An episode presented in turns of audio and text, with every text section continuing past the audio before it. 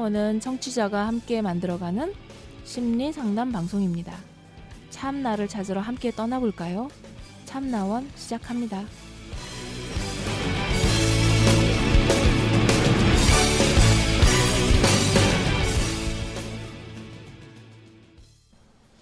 네, 안녕하세요.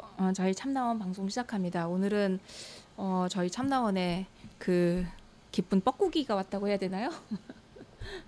먼 길을 날아서 장장 말레이시아에서 여기까지 비행시간이 한 6시간 반? 예, 6시간 반. 네, 이 얘기를 들으면서 계속 꾸준히 저희 참나원을 들으셨던 분은 목소리를 기억하실 법도 한데 인사해 주시죠. 예, 시즌 2에 출연했었던 산마루라고 합니다. 아, 네. 네. 한국에 오실 때마다 이렇게 저희 참나원을 찾아주셨어요. 그리고 지난번에 다녀가실 때는 저는 이렇게 그 어떻게 기억했었냐면 그때 그 산마루님하고 저하고 잠깐 술을 한잔 했던 기억이 나거든요. 예예. 예. 예, 그러면서 그 저한테 무슨 언니라 그랬는데 무슨 언니죠? 몽실 언니. 몽실 언니. 이 선생님은 저한테 몽실 언니라고 그래가지고 그랬구나. 그러면서 가끔 이제 그런 얘기를 들을 때마다 뭐 참나원의 무게, 참나원이 이래서 하고 싶었던 거라는 생각을 좀 하게 됐던 적이 있었어요. 그 몽실 언니가 뭔지는 좀 설명을 해주셔야 될 것 같은데요. 설명하십시오.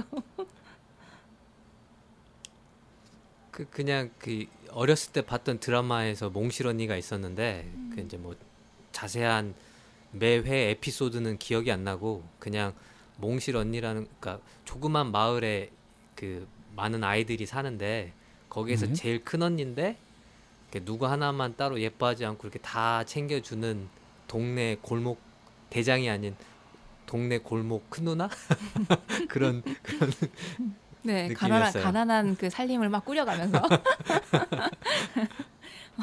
그러면서 그때 그 몽실 언니로서 잘 지켜주 달라 그랬었어요. 참나원을 잘 지켜주고 계시면 몇 년 후에 또 뵙겠다고. 그 약속을 지키신 건가요?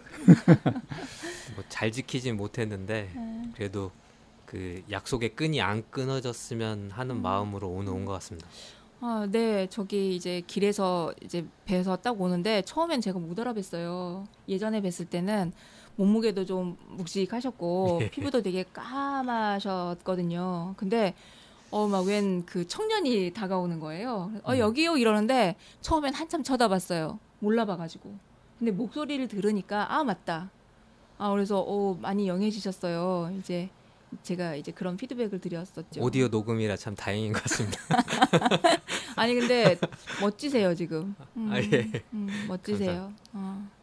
자, 선생님은 이제 기억이 좀 어느 정도 복원이 좀 되셨죠? 까마득한 옛날, 아주 오랜 옛날에 전설처럼 있었던 이야기처럼 그렇게 조금씩 기억은 나는데요. 네. 그 뭐 제 기억 복원을 위해서. 라기보다는 이제 오늘 이 상담을 위해서 3년 전, 4년 전? 예. 2019년 12월이었으니까 네. 3년 반 정도. 2016년? 2015년 12월이요. 15년 12월. 네, 그때는 예. EJ. 아니요. 그때는 2014년 5월이었을 네네, 것 같아요. 예, 처음에는 예. 그 EJ 거기 녹음실에서 예. 거기가 안가였나요? 네네, 안가에서. 거기에서 5월달 정도 했었던 것 같아요. 시즌1에 한번 출연하셨고. 시즌2였을 겁니다. 시즌1은 네네, 시즌1은 그 이박사 안쪽만 저희만 따로 했었어요. 그래요? 네, 저희가 이제 안가에서. 시즌2가 2014년이었어요? 우리가 그렇게 오래됐어요? 네, 그래서 안가에서 그때 처음에 이제 뵀었었고 그리고 이제 그 두 번째가 이제 여기에서. 예. 이 연구소 와가지고. 네네, 연구소에서. 그건 몇 년인가요? 그게 2015년 네. 12월이었습니다. 2015년 12월. 네. 그러면 지금부터 무려 4년 전인데 제가 기억할 턱이 없죠. 근데 그 이제 말씀을 좀 나누다 보니까 얼핏 좀 기억이 나요. 그리고 이제 외국에 나가서 네.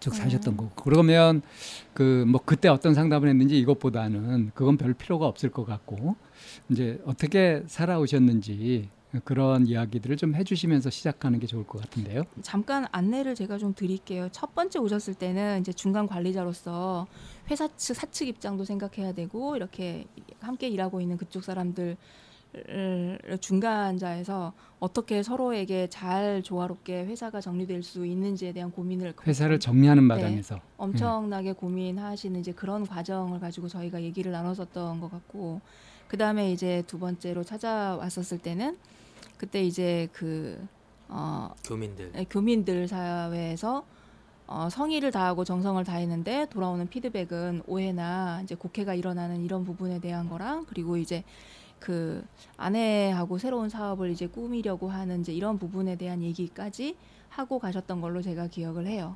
예. 그리고 이제 그때 나눴던 것 중에 저한테 조금 가슴에 와닿았었던 게 그 아무도 말레이시아에 이제 그 쿠알라룸푸르에 산마루님을 찾아주지 않는 이제 그런 과정에서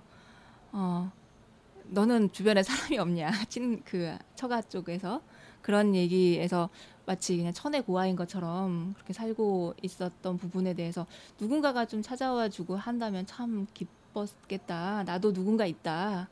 뭐 이런 얘기 이제 하면서 이제 떠나셨던 기억이 나거든요. 네. 거기까지였고, 그러고 나서 이제 너무 오랜만에 뵀더니 아까 잠깐 이제 사전 얘기하는데 너무 많은 일들이 있으셨네요. 예, 예. 네. 이제 그 부분 얘기들을 좀 하시면서 이제 방금 요약해 주셨던 부분에 약간 조금 정리를 하자면 네네. 예전에 한국에서 고등학교 친구가 경찰 합격을 해서 이제 말레이시아에 놀러 왔을 때 이제 저한테 부담을 주는 게 아니냐라고 했을 때 제가 그 친구한테 아무도 나를 찾아주지 않으면 이쪽에서 내가 별 볼 일 없는 사람의 생각을 했을 텐데 네가 찾아와줘서 너무 고맙다 해서 친구가 되게 좋았다. 그래서 선생님들도 언제 기회가 되시면 오셔가지고 좀 그렇게 또 할 수 있었 기회가 있었으면 좋겠다라고 말씀을 좀 드렸던 것 같고요. 두 번째는 이제 그 교민들 이렇게 좀 도와드리다 보면 잘난 척한다, 뭐 딱딱한 말만 하다가 해서 좋은 일 있을 때는 연락을 안 하다가 좀 힘들고 어려운 일이 있을 때만 좀 연락이 오니까 좀 약간 서운하면서도 외롭다라는 말씀을 이제 좀 나도 옛날 상담할 때 기억이 난다. 그렇게 드렸었죠. 네. 이제 그러고 그 후 2014년 12월 이후에 있었던 일들을 좀 얘기해 주시죠.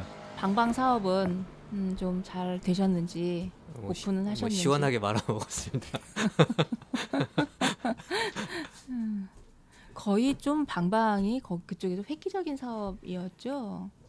예, 뭐 도입 초기라고 생각을 했었는데 이제 뭐 한국에서도 그 자영업 하시다가 폐업률이 생각보다 높은 것처럼 저도 뭐 제가 하는 일이 반드시 성공해야 한다고 생각을 했던 것보다 한 6, 7개월 정도 끌고 가다가 어떤 여러 가지 이제 손님 방문객의 어떤 추이 그리고 뭐 월별 매출의 추이 이런 걸 해가지고 나름대로는 손익을 내기가 어렵다라는 결정에 이제 폐업을 좀 말을 했었는데 그게 이제 배우자가 받아들이지 않고 너 하기 싫으면 내가 그냥 내 돈으로라도 특정 기간을 더 끌고 가겠다고 하면서 이제 좀 그러니까 그 시작했던 개인적인 사업에 대한 실패에 대한 그 안타까움보다는 그 전에는 이제 연인 관계에서 그 화목하게 지내다가 어떤 이제 부부가 이제 어떤 조그마한 사업을 하게 되면서 어떤 생각이 틀리다 보니까 이제 나중에는 좀 회복하기 어려울 정도로 갈등이 가다 보니까 그런 거를 바라보는 게 좀 많이 힘들었었죠. 그럼 그 사업은 얼마 동안 하신 거예요? 아, 제가 알기로는 지금도 아직 안 닫혀 있는 걸로 알고 있습니다. 제가 알기로는 안 닫혀 있는 걸로 알고 있습니다라는 이 말이 되게 의미심장하거든요. 그러니까 어떤 손님은 있지 않고 이제 방치되어 있는 상태에서 월세만 내고 지금 이제야 철거 중인 걸로 알고 있어요. 그러니까 제가 알기로는 원래 이제 2010 2018년 그러니까 작년 12월까지는 아 죄송합니다. 2017년 12월까지는 닫는다고 했는데 네. 이제 그것도 계속 이어지다가 작년에는 인수자가 나타났다고 해서 이제 저는 신경을 껐었는데 네. 그것도 좀 어떻게 인수자가 잔금을 안 치러가지고 최근까지 계속 이렇게 끌고 오다가 네. 이제 그냥 정리하는 걸로 알게 됐죠. 예. 그러면 그 사업이 제대로 안 돼가지고 타격이 많이 크셨나요? 아 이제 약간 참나원한테 좀 약간 책임 전가를 좀 하자면 이제 산마루도 좀 다른 사람 이야기도 좀 들어야 한다고 이제 뭐 두 번째 방문 이제 이야기를 해가지고 룰루랄라 이제 가가지고 저는 그 방방 사업을 좀 저가로 손님을 많이 받는 쪽으로 하고 싶었고 제 배우자는 이제 좀 그래도 한국이란 좋은 나라에서 가져온 시스템이고 또 이런 데 오려면은 좀 그 수입이 좀 어느 정도 있는 사람들이 오니까 너무 낮게 하면 물도 흐리고 안 좋으니까 비싸게 가자 해서 고급화 전략으로 고급화를 뭐 지금 와서 결과론적으로 반대를 했다라는 게 아니라 처음부터 좀 이건 아닌데라는 생각을 했는데 그래 나도 이제 참나원에서 상담도 받았으니까 내 주장만 하는 그 외골수가 아닌 그 배우자의 말도 듣고 교민의 말도 잘 듣는 착한 사람이 되자 이런 생각으로 했는데 그 남의 말 들으라고는 방쌤이 얘기했어요? 이쌤이 얘기했어요? 여기서 그냥 노코멘트 하겠습니다. 왜냐하면 난 안 그랬을 것 같거든. 아니, 이게 진짜로 책임 전가가 아니기 때문에 그냥 이제, 예, 알죠. 이제 재밌게 하자고 해서 말씀드린 거고요. 왜 그러시는 건데요, 박쌤은? 책임 전가 하려고요. 아이고 내가 독박 씁시다. 예, 네. 근데 아무튼 그때 이제 남의 말도 좀 듣고 하자 하는 거는 사실은 뭐 그렇게 문제가 되는 조언 같은 건 아닌데 근데 어찌됐든 그때 내 판단에는 그런 것은 아니었는데 그래도 이제 부인 말을 듣고 그걸 이제 참고해가지고 그렇게 갔다는 거죠. 네네. 껄찍하긴 했지만 아내뿐 아니라 주변 얘기도 프리미엄으로 가는 게 낫다는 말씀이 좀 있으셨던가요? 어떤? 뭐 이제 그 이야기를 들을 때 뭐 무조건 들어야 한다고 했을 때 비전문가 집단의 이야기까지 들을 필요는 없잖아요. 그러니까 그치. 이제 뭐 솔직히 말하면 왜 너희들이 그런 사업을 하냐라는 그러니까 하는 거를 전혀 그러니까 어떤 의도에서 어떤 목적을 가지고 하는 거를 모른 채 네. 그냥 그 1차적인 컨셉에서 왜 해? 이렇게 하는 사람도 있었고 네네. 또 이제 어떤 사람들은 잘 됐다. 뭐 잘 되면 좋지 해서 그래 한번 그러니까 어떤 그 결정을 안 하는 사람도 있었고 또 이제 뭐 제 말이 맞다고 한 사람도 있었겠고 또 이제 배우자의 말이 맞다고 사람마다 많이 달랐군요. 네, 그렇죠. 뭐 모아지는 네. 의견은 없었고 예, 예. 뭐 그런 경우라면 이제 그냥 자신과 가장 가까운 사람들의 의견을 가지고서 결정하게 되잖아요. 그래서 아까도 말씀드렸지만 그런 결정 과정을 독단적으로 하지 않았기 때문에 거기에 대한 후회도 없었고 또 각자 경험했던 분야가 아닌 새로운 분야를 했기 때문에 거기에 있었던 일에 대한 원망은 뭐 한 터럭도 없죠. 근데 이제 단지 뭐 저도 한 6개월 정도 자영업을 해보니까 막상 해보니까 아니다 싶어서 저는 이제 뭐 좀 주식 투자들 말로 하면 손절매 타이밍을 좀 빠르게 가려고 했었던 거고 이건 아니다 하고 적자라는 예, 예. 판단을 빨리 했는데 예. 그 사람은 생각이 달랐던 거고요. 그래도 2년 계약인데 계약 기간을 못 채우면은 그 상가 주인한테 내야 하는 페널티도 있고 하니까 좀 더 끌고 가자라는 배우자의 말도 일리는 있었는데 일리가 있죠. 예. 근데 뭐 이제 1년 됐을 때도 안 한다고 하고 2년 됐을 때 이제 계약 기간이 임대차 계약이 끝났을 때도 좀 어영부영하다가 생각이 없었던 거예요. 예, 뭐 나중에는 그러니까 부인은 뭔가 이게 이러다 잘 되겠지 하는 기대를 계속 갖고 있었던 거 아니에요. 제가 봤을 땐 그게 이제 잘못된 판단이죠. 왜냐하면 시장이라는 게 시작을 할 때는 각자의 어떤 예상으로 하는 거지만 이제 가게가 오픈이 되면 내방객이나 뭐 여러 가지 이렇게 가지 어느 정도 현실 데이터가 나오는 거니까 뭐 좀 속된 말로 왁구가 나온다고 하는데. 그렇죠. 네. 거기에서 자기 어떤 고집을 끌고 간다라는 게 좀 많이 안타까웠습니다. 그런 부분에 있어서는 오히려 산마루님이 훨씬 더 약간 감각이 있잖아요. 감각이. 있었을 텐데 왜 산마루님의 얘기가 아내에게 설득력이 없나요? 이제 좀 슬픈 이야기인데 저는 한국에서 이제 말레이시아로 결혼을 한 사람이고 네. 그 이제 배우자는 현지인이기 때문에 네. 이제 아무래도 그 말레이시아 같은 경우는 뭐 주마다 틀리지만 네. 일반적으로 뭐 한국 돈으로 약 3억 정도, 그러니까 그 나라에 있는 화폐로는 100만 링깃 정도의 이하의 금액은 외국인이 보유할 수가 없어요. 네. 그러니까 뭐 여러 가지 어떤 제도상 편의로 현지인의 어떤 명의를 이용한 법인 설정 네. 아니면 뭐 또 다른 여러 가지 일들을 하는데 이제 아마 좀 그런 부분에 의해서 이제 제가 그쪽에 도움이나 승인을 받아야 하기 때문에 약간은 좀 이렇게 페어한 관계는 아니었죠. 그러니까 부인은 그 현지인이었으니까 아무 제약이 없는데 산마루님은 그런 제약이 있었던 거고 그래서 마음껏 자기 뜻대로 하기가 어려웠었다는 거죠. 그리고 또 그 친구도 뭐 저 못지않게 경제활동을 하고 있으니까 네가 하기 싫으면 너한테 돈 달라고 안 할 테니까 내가 하겠다 이러니까 또 제가 뭐 더 이상 할 수 있는 상황은 아니었는데 이제 나중에 알고 부인이 화교셨다고 했죠. 나중에 알고 보니까 이제 본인이 모아놓은 돈이 아니라 그냥 카드 예전에 한국에서 있었던 돌려막기식으로 이제 그 부채 금액이 많이 올라갔더라고요.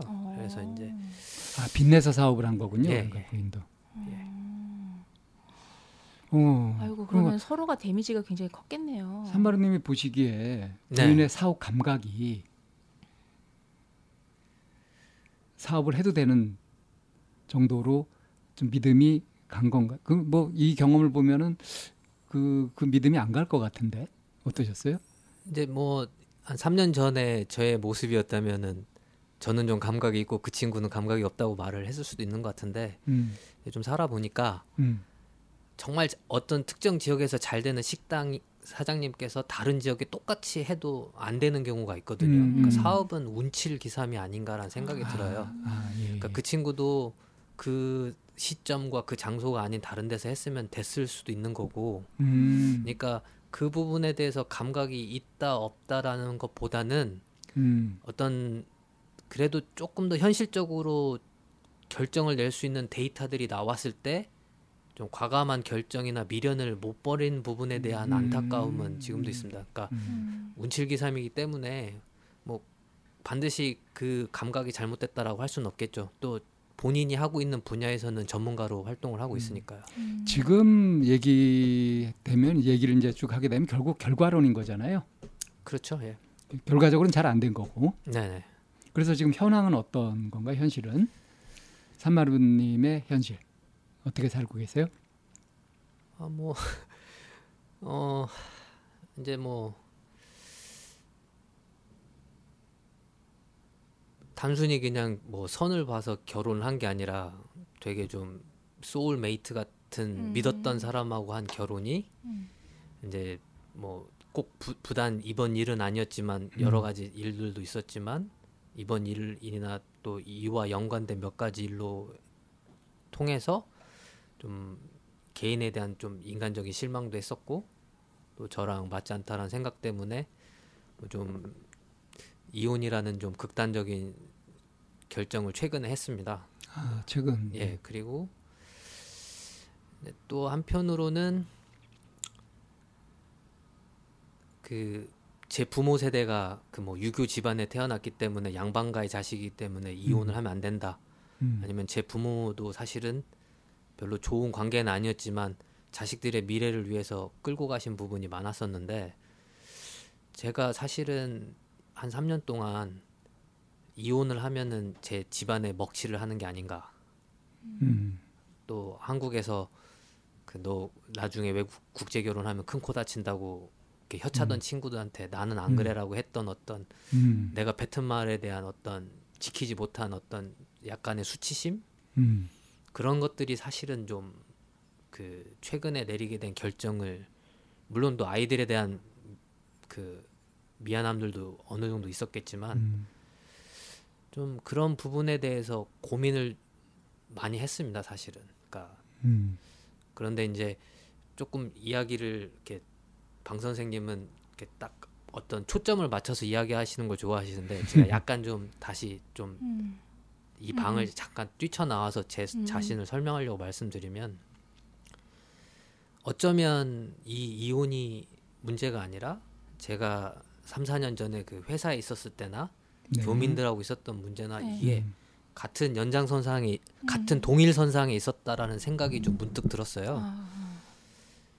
그러니까 내가 하는 모든 일이 좋은 의지와 좋은 선의와 공동의 이익을 위해서 한다고 해도 이게 항상 결과가 반드시 옳아야 하는 법도 없고 내가 좋은 이야기를 해서 상대방이 받아들일 수 있고 없고는 그 사람의 차이인데 나는 왜 항상 내가 최선을 다했기 때문에 최선의 결과만을 기대해야 하나? 그리고 나하고 반대의 위치에 있으면은 싫어할 수도 있는데 그러니까 내가 이 일을 해서 이렇게 느꼈고 알았으면은 된 건데 나는 왜 거기에 추가로 그 사람들한테 존경이나 감사를 받아야 하는가? 받고 싶은가? 그리고 나도 좀 잘못됐으면 나도 좀 놀 때도 있고 나도 좀 힘들었다고 말하고 살면 되는데 왜 나는 그 강철 인간처럼 살아야 하는가라는 고민이 좀 많이 있었죠. 그리고 이제 그 조금 더 죄송하지만 그 제가 여기 시즌 7까지 들으면서 중간에 그 짜자님 네네. 이혼 이야기 하실 때 저는 이렇게 착하고 성실하게 사시는 분이 그런 결정을 했다라는 게 좀 그때는 놀라웠고 또 그런 이야기를 말씀하시는 게 좀 용기가 있다라는 생각도 좀 들었었거든요. 그리고 중간에 태사님인가 해서 그 외국분이 네네. 오셨을 때에 네네. 말하는 게 사실은 내 배우자가 어떤 나에 대해서 그런 비슷한 느낌을 받았을 수도 있겠다라는 좀 생각도 좀 하게 됐었고요. 그래서 네. 사실은 시즌 1은 이제 일반 상담자가 아닌 특정 집단에 있는 멤버들하고 이제 하다가 제가 기억하기로는 시즌 2는 이제 이윤정 선생님도 오시고 네. 저희 같이 사연을 해가지고 네네. 하는 네. 이제 오픈형으로 가면서 네네. 벌써 시간이 많이 지났잖아요. 네. 근데 그런 내용들을 들으면서 단박엔 아니지만 제가 이제 원래 돌아가야 할 위치로 갈 수 있는 무게추 역할을 해주셨던 게 아닌가 싶어요. 그래서 사실은 이제 좋은 일로 온 게 아니잖아요. 그러니까 좀 최근에 어려운 결정을 했고 또 재반 여러 가지 신고나 또 여기로 복귀했을 때 어떤 여러 가지 행정적 일을 해야 하고 또 이제 뭐 사업을 하자고 하거나 뭐 이쪽으로 오려는 사람들하고도 짧은 기간에 뭐 면접도 봐야 하는데 그래서 그냥 어제 저도 새벽에 인천공항에 왔지만 잠깐 뭐 인사만 드리고 가려다가 약속이 있으시다고 해서 그냥 내려가려고 했는데 좀 갑자기 그런 생각이 드는 거예요.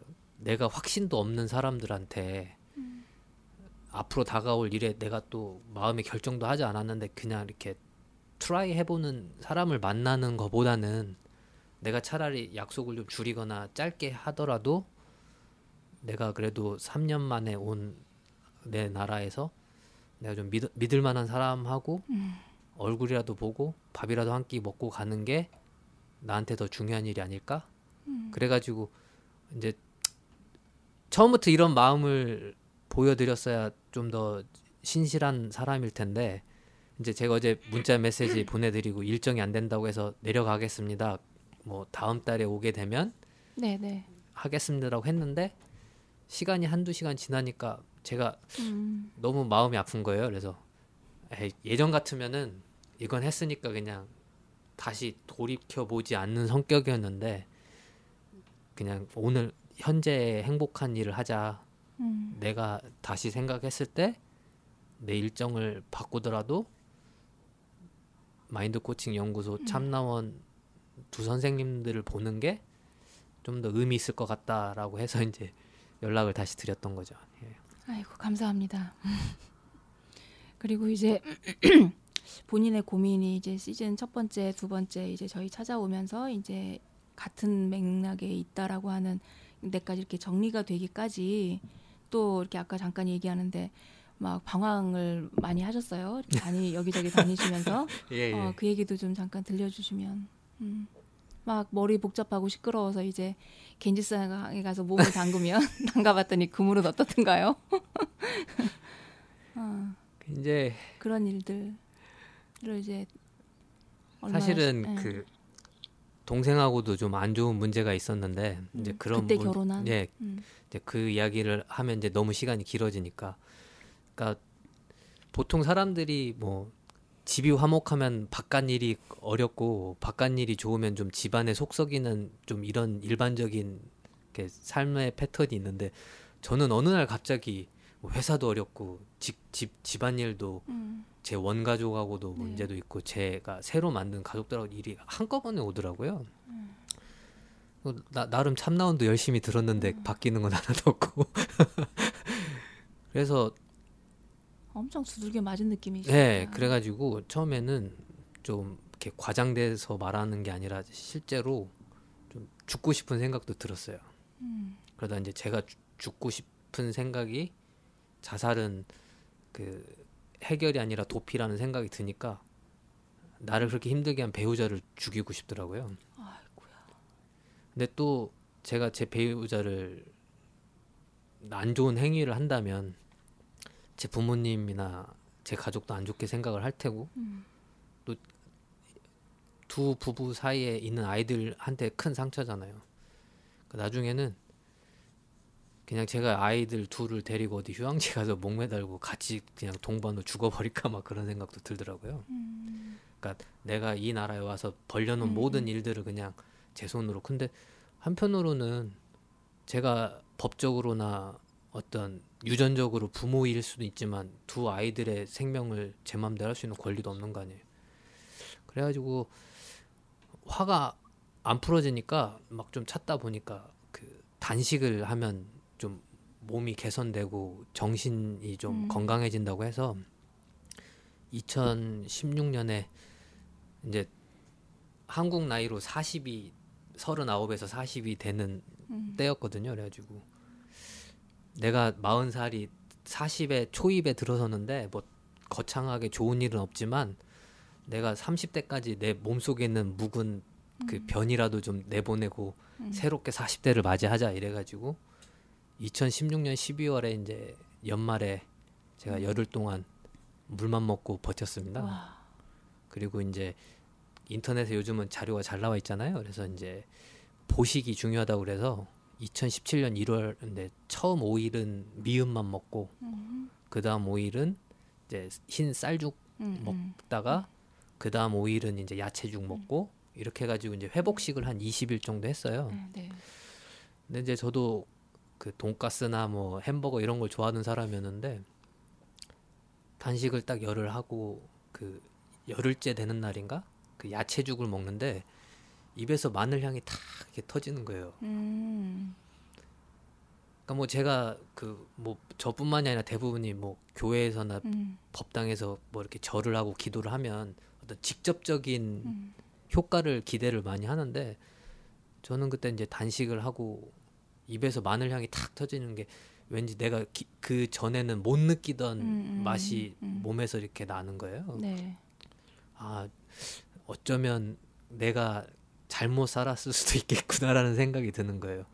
그리고 막 당근, 버섯 이런 게 너무 맛있게 느껴지더라고요. 그래가지고 그래서 그 외관적으로는 이제 수척해지고 몸무게가 그때 한 12-13kg 이제 빠졌었는데 네. 이제 나중엔 다시 이제 회복이 됐지만 네.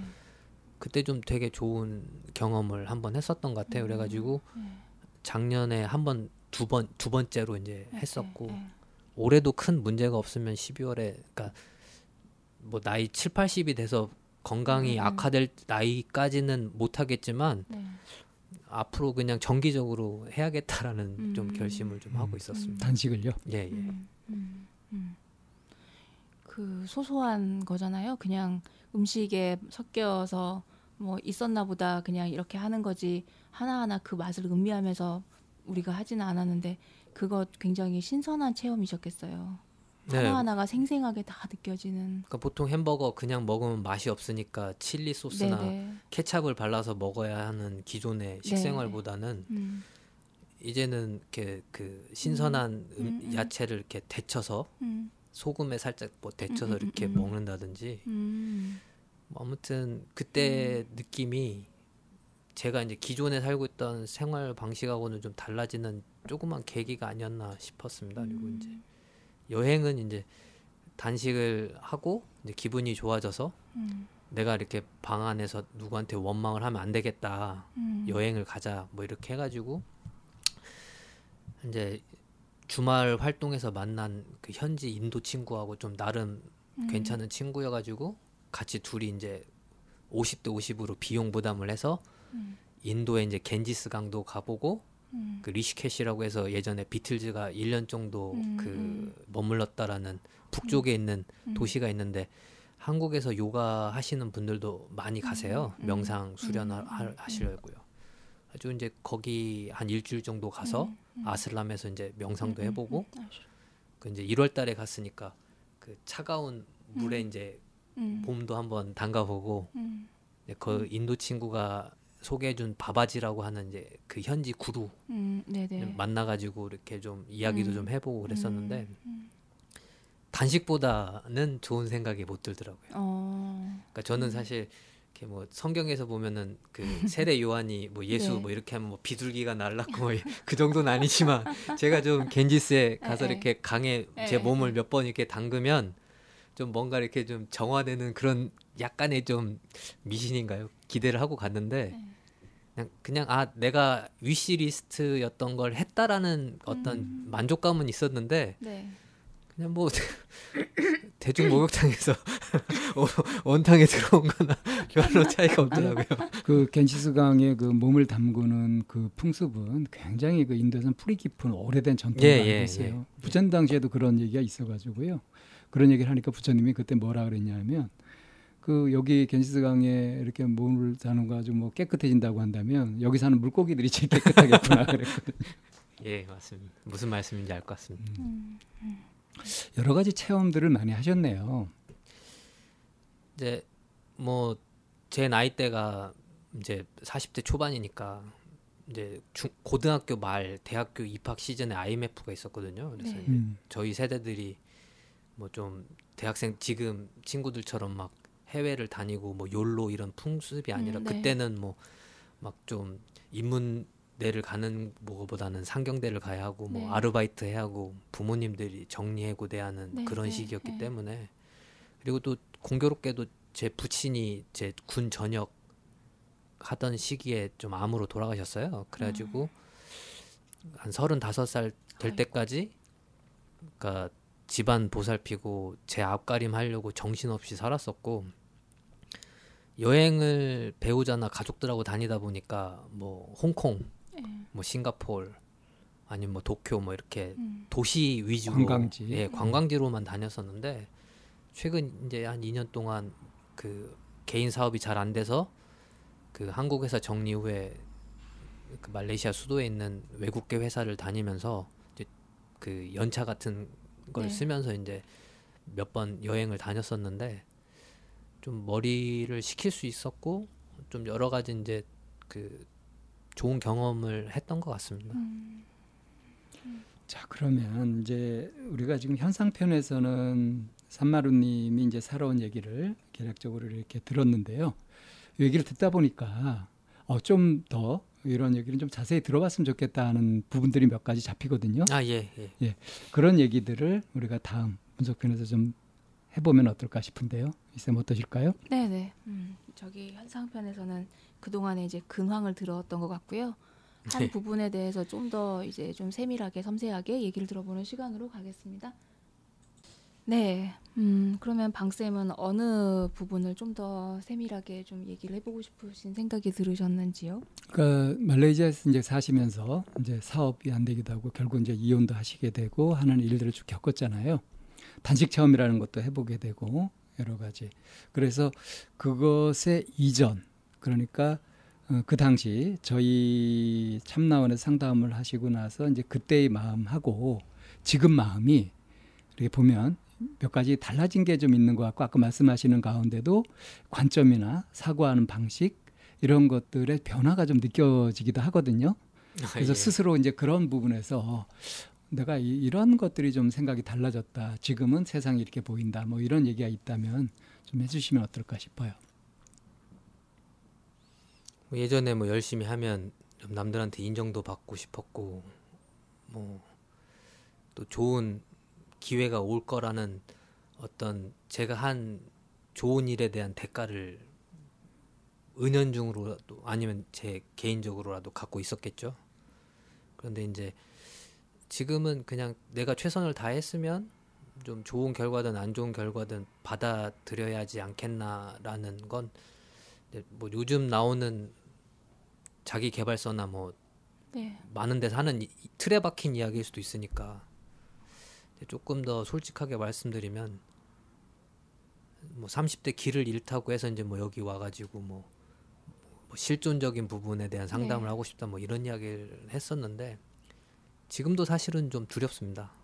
그러니까 어찌 됐건 21세기라도 이혼이라는 건 최소한 배우자 당사자들한 행복을 위해서 아니면 더 큰 고통을 받기 싫어서 했을 수 있는 불가피한 선택이었을지라도 당장의 자녀들이나 주변 어르신 가족들한테는 좋은 영향이 아니니까요.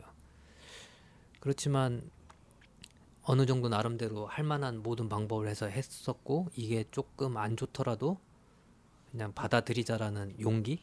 그렇지만 또 이렇게 이혼을 해서 이제 뭐 그동안 축적됐던 재산의 어떤 손실이나 또 다시 한국에 오려니까 아까 잠깐 그 방송 전에 말씀드렸지만 또 어떤 취업 시장이 제가 생각했던 거랑 같지 않더라고요. 또 근데 또 마냥 언제까지 해외에서 돌아다닐 수도 없고. 그러니까 사실은 몇 년 전에 30대 길을 잃고 어떻게 살아야 할지 모르겠고 막 불안하고 초조했었던 것보다는 지금도 사실은 불안합니다.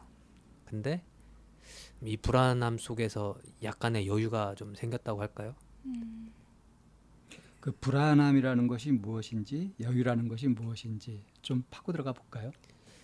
그 예전에는 불안함이라는 게 내가 이러한 행동을 하면 뭐 1년 후, 3년 후에 어떤 확실한 어떤 결과가 있어야 한다라는 그러니까 예측 가능한 부분이 나와야 불안하지 않았었던 것 같아요. 근데 지금은 내일 어떻게 될지는 나도 잘 모르겠지만 일단 내가 그래도 신중하게 생각하고 한 일에 대해서 그리고 이게 뭐 누구한테 잘 보이려고 한 게 아니라 그냥 내가 나한테 적합하다고 한 일에 대해서 선택을 하니까 그리고 또 불안한 일이나 잘 모르겠는 일은 일단 정리를 그러니까 할 수 있는 일들을 정리를 차근차근 하다 보니까 좀 받아들일 수 있다라는 마음도 생겼고 또 한편으로는 이혼까지 한 마당에 뭐 이거보다 더 큰 일이 또 오겠냐 뭐 이제 좀 이런 좀 그런 사실은 좀 약간 조심스럽기도 하지만 아까 이제 얘기하시는 가운데 소울메이트였다고 믿었단 말이에요. 근데 이제 그게 깨진 거 아닙니까? 예. 이거는 굉장히 큰 상실감일 수 있거든요. 근데 지금 보기에는 그것보다 의연한 척하는 건지 너무 의연해요. 아닙니다. 이게 2016년 1월에 그 개인 사업을 같이 해서 그러니까 2016년 6월, 7월, 7, 8월에 이제 사업을 정리하자고 이야기도 했었고 2017년 1월부터 이제 외국계 회사로 제가 이제 주말 부부 하면서 이제 저는 개인 벌이를 하러 다녔고 그러니까 이게 만약에 한 달 전에 있었던 이야기를 말씀을 드리면 방 선생님께서 말씀하신 부분이 좀 하는데 제가 이 과정이 한 3년 동안 벌어진 일이라 좀 이렇게 많이 달아졌다고 해야 하나요? 아까 이제 저희가 방송 전에 잠깐 얘기 나온 부분이 이제 지금 여기서 이제 빠졌는데 여기에서 그냥 그렇게 사업을 하다가 서로 개인적인 손실이 커지니까 의견 차이가 좁혀지지 않아서 이혼했다라고 하면 그냥 사업 파트너였었나? 이제 이렇게 되는데 사실 그 과정에서 이렇게 산마루님이 이혼을 결정하게 된 그 또 결정적인 또 다른 연유들이 있었잖아요. 그 부분에 대한 얘기도 좀 사실은 하기가 좀 그러신가? 아무리 안 좋게 헤어졌어도 전 배우자에 대한 예우? 네. 또 그 제 말만 듣고서는 원래 요즘 세태가 양 당사자의 말을 네. 들어봐야 하니까 좀 사실은 그 사람도 지금 힘든 상황일 텐데 제가 일방적으로 비난하는 게 아닌가라는 조심스러움도 있고. 네. 근데 이제 좀 잠깐 간단히 말씀드리면 그 둘째가 그 국제학교에 못 가게 된 원인을 저는 그 무리하게 손실을 나면서까지 2, 3년 사업을 하다 보니까 된 부분이 있지 않나라고 해서 네. 의견 차이가 좁혀지지 있었던 않은. 거 하고 본인 요구사항대로 하지 않으면은 배우자 비자를 연장해주지 않겠다라는 쪽 그런 이야기도 듣다 보니까 좀 감정선이 많이 어긋난 것도 있고 좀 근데 이제 아까 방 선생님께서 그 뭐 소울메이트라고 말씀을 하셨는데 그런 생각이 들더라고요. 아이가 있기 전에는 저도 월요일부터 금요일까지 제가 다니는 회사에서 일을 하고 네. 그 친구도 자기가 다니는 직장에서 월요일부터 금요일까지 일을 하니까 금요일날 저녁에 뭐 어디 비싼 레스토랑에서 와인 하나 시켜놓고 고기 스테이크 하나 시켜서 뭐 내가 너 사랑해 그러면 난 너 또 사랑해 막 이렇게 되게 아름다웠던 시절이 있었는데 애가 생기다 보니까 뭐 저는 배지밀반 분유반 제가 키가 작으니까 배지밀반 분유반으로 키우고 싶은데 뭐 배우자는 아이가 우유를 워낙 안 먹으니까 초코우유를 먹이는 거예요. 아. 그러면은 그러니까 이런 여러 가지 어떤 실질적인 삶에 대한 가치관이나 어떤 행령에 대한 차이가 그래서 뭐 그런 생각이 들더라고요. 그러니까 내가 이 사람하고 결혼을 하고 싶다면 게을러도 맞춰주고 이런 게 있을 거 아니에요. 연애 기간에는. 그러니까 내가 생각했던 소울메이트가 그 사람이 소울메이트여서가 아니라 내가 너무 힘드니까 나한테 잘해주는 그 사람이 소울메이트라고 믿었던 건 아닌가. 물론 그 친구도 물론 저랑 나중에는 안 좋았지만 저나 제 가족들을 도와주고 잘했던 부분도 분명히 있었거든요. 근데 네. 어느 순간 각자의 생각이 이제 조금씩 어긋나면서 지금도 안타까움은 있죠.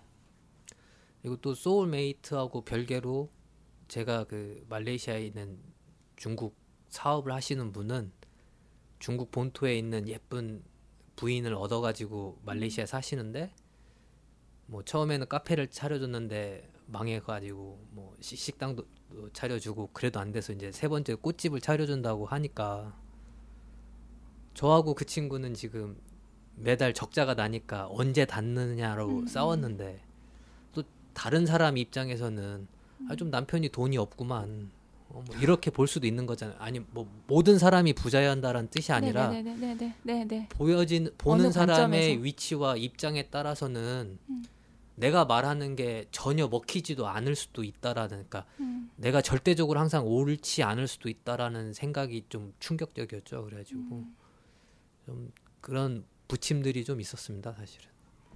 지금도 그게 충격이에요. 내가 절대적으로 옳지 않을 수도 있다 하는 것을 받아들이는 게 충격적이에요. 아니요, 이제 충격적이라기보다는 이제 좀 정상으로 온 것 같죠. 예전에는 그러니까 막 공부를 잘해서 부모님의 칭찬을 받고 싶었다든지, 좀 이렇게 좀 열심히 해서 회사한테 인정을 받고 싶었다든지, 또 한편으로 봤을 때는 그게 이제 제가 정말 하고 싶었던 일은 아니었을 수도 있겠다는 생각이 들더라고요. 그러니까 내가 집중해서 힘을 쏟고 하던 그런 일들이. 무엇 때문에 했는가 하는 것을 돌아보면 참 어이없는 결과가 나오기도 하거든요. 예. 지금 돌아보면 어때요? 뭘 향해서 그렇게 살았던 것 같아요?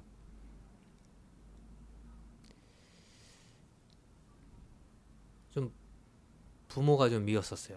그러니까 제가 두 번째에서 그 격투기 선수가 때릴 때 눈물이 났다고 한 이야기가 한 번 있었는데 그러니까 어렸을 때 부모님이 좀 동생을 많이 다한증이 있어가지고 많이 챙겨주시기도 했고 동생이 좀 체육 운동 능력이 뛰어나서 아버지께서 이제 너는 좀 이렇게 말 많고 까불까불한데 둘째는 이렇게 운동도 반 대표나 학년 대표로 뛰고 하니까 좀 얘가 낫다라는 말씀을 좀 하셨거든요.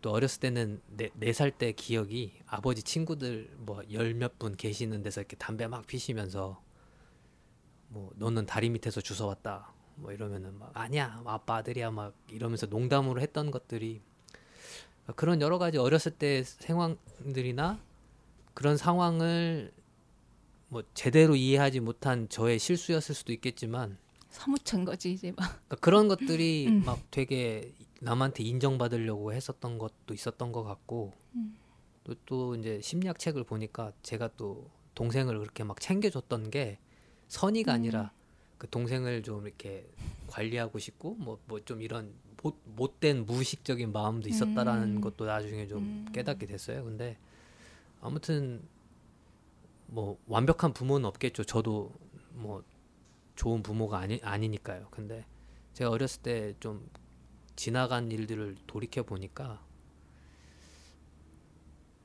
좀 짧게 말씀드리면 내 부모가, 내 친구가, 내 아내가, 내 주변 사람이 나를 사랑 안 해도 내가 그냥 나한테 너 참 괜찮은 사람이야 이랬으면 될 문제를 이윤정 선생님은 영화를 좋아하니까 막 열심히 영화 보고 와서 이윤정 선생님 저 이 영화 봤어요 이렇게 말하고 다음 날은 방기현 선생님은 바둑을 좋아하시니까 제가 이번에 커제랑 뭐 하는 거 했는데 기보를 외워왔습니다. 그러니까 사실은 이게 제가 영화를 안 좋아하는 사람일 수도 있고 바둑을 안 좋아하는 사람일 수도 있는데 나는 그냥 아까 말했던 주파수를 상대방한테 맞추는 거죠. 계속 남의 환심을 살려고 그랬던 게 좀 부끄럽거나 후회스럽기도 했는데 허망하죠.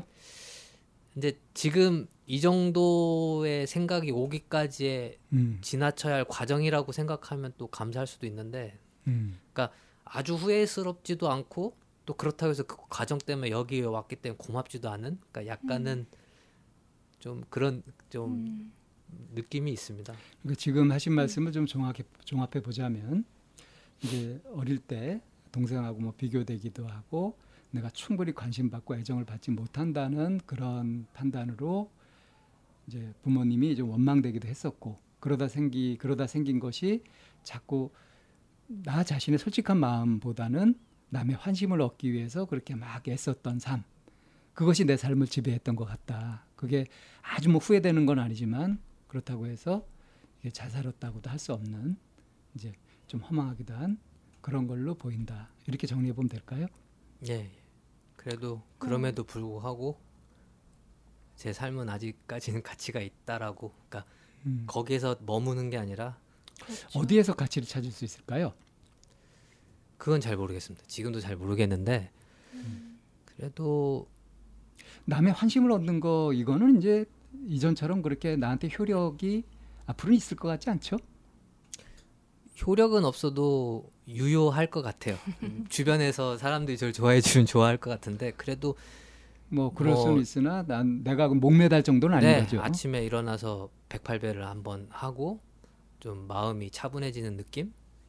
아니면 이렇게 뭐 한 10km 정도 2-3시간 걸으면서 참나원을 듣거나 음악을 들어보는 느낌? 그런 것들이 조금은 더 요즘은 저한테 가깝게 느껴집니다. 그 아까 그 말씀하실 때 이제 단식하고 나서 다시 이제 회복하기 위해서 보식을 하면서 그러면서 어느 순간 이 마늘 향이 딱 느껴졌을 때의 그 감동 그런 것처럼 요즘 사람들은 뭐 별 맛이 없으면 이제 더 강력한 자극을 주는 소스 같은 걸 뿌려서 먹고 이렇게 하는데 이제 그런 것이 아니라 그 재료 본연의 맛을 그대로 느낄 수 있는 거 이게 이제 새롭게 눈 뜨는 거 아니에요? 네. 그러한 것처럼 내가 어떤 욕구를 가지고 무엇을 지향하면서 어떤 가치관을 갖고 그렇게 살아갈 것이냐 하는 것을 지금 이제 돌아보니까 내가 그게 진정 원했던 삶은 아니었었던 거고 어렸을 때 부모를 좀 원망하고 했었던 그런 것과 연관되어서 나의 어떤 한 같은 걸로 그렇게 살았는데 그렇게 살다 보니까 참 많이 이제 뭐 벽에도 부딪히고 이것저것 경험도 많이 하고 보니까 야 그게 그렇게 추구할 만한 것은 아니더라 정도까지는 되었다는 거잖아요. 네네. 그래서 이제 이런 깨우침까지 이렇게 된 것도 어찌 보면 감사한 일이다. 하지만 이제 그것이 다는 아니고. 예, 그렇죠. 그래도 뭔가 내가 살아갈 만한. 그러니까 이건 벌써 몇 년 전에 찾아오실 때 실존적인 상담을 하고 싶다고 했던 그때는 이제 추상적인 개념이었지만 지금은 굉장히 구체화된 아주 실감나는 그런 느낌일 것 같아요. 네. 그런 점에서 좀 차이가 있지 않나요?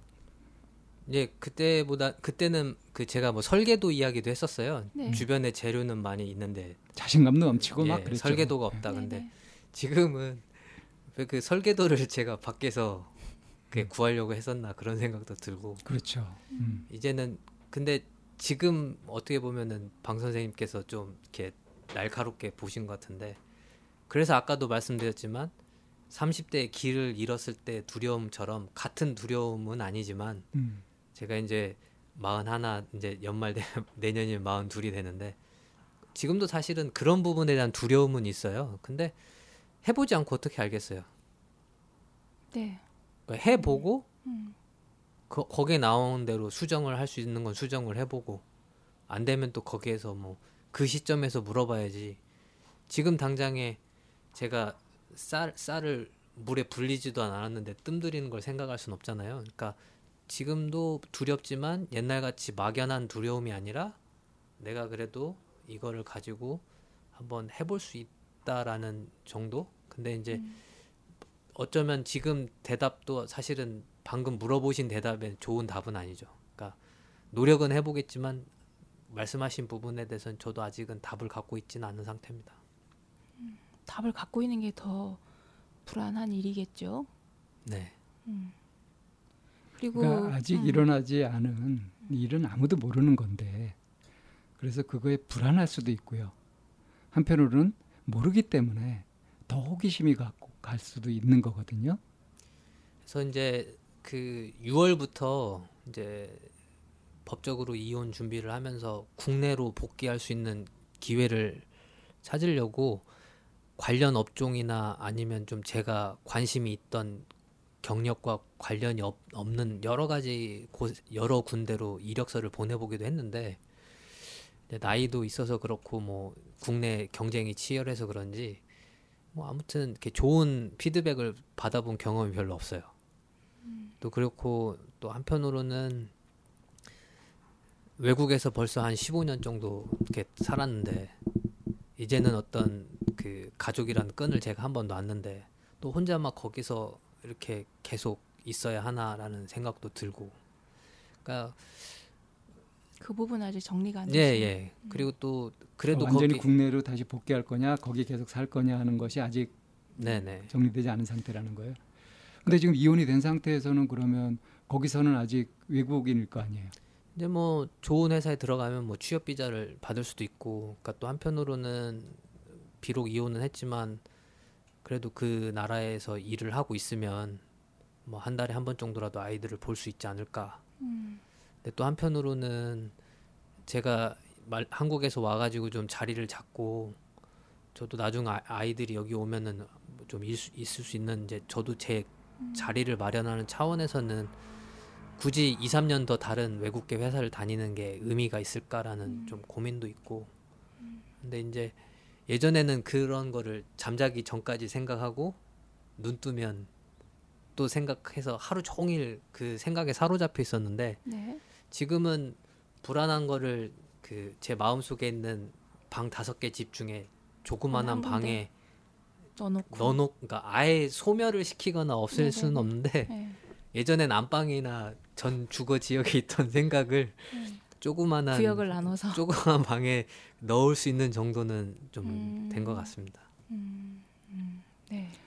지금 그럼 이제 그런 걸 결정할 때 그 기준으로 삼고 있는 거는 뭐 확실한가요? 뭐 내가 이런 기준으로 이런 선택을 하겠다 하는 것이 확실해요? 그 기준을 아직 그러니까 그 기준이라는 게 사실은 뭐 일단 제가 경영자가 아니니까 일단은 뭐 고용을 이렇게 받을 수, 확약 받을 수 있는 대로 일단은 그래도 뭐 한국에 와도 당장 제가 뭘 할 수 있는 게 아니니까 그래도 1-2년 정도는 회사 생활을 해야지 않나라는 생각도 하고 있고 네. 아니면은 지금 한국 상황이 이렇게 어렵다면 그래도 뭐 외국에서 회사 생활을 해야 하는 게 아닌가. 근데 이제 지금은 뭐 아직 제가 이 고민으로 뭐 1년이나 2년 이렇게 고민한 건 아니고 불과 이제 한 달 정도만 네. 했기 때문에 올해 안에는 좀 결론을 짓자. 그리고 뭐 아까 이제 농담으로 말씀했지만 이렇게 저렇게 안 되면은 내년에 이제 노량진 가서 좀 공무원 준비라도 해야 하나 그런 생각도 하고 있습니다. 그러니까 지금이 어찌 보면 산마루님한테는 인생의 어떤 전환점이 될 것도 같거든요. 네. 그러니까 내가 여태까지 살아왔던 삶을 계속 유지하면서 살아갈 거냐, 이참에 내 삶을 돌아보고 새로운 삶을 한번 살아볼 거냐 하는 것까지 좀 돌아볼 만할 것 같은데요. 네. 어떠세요?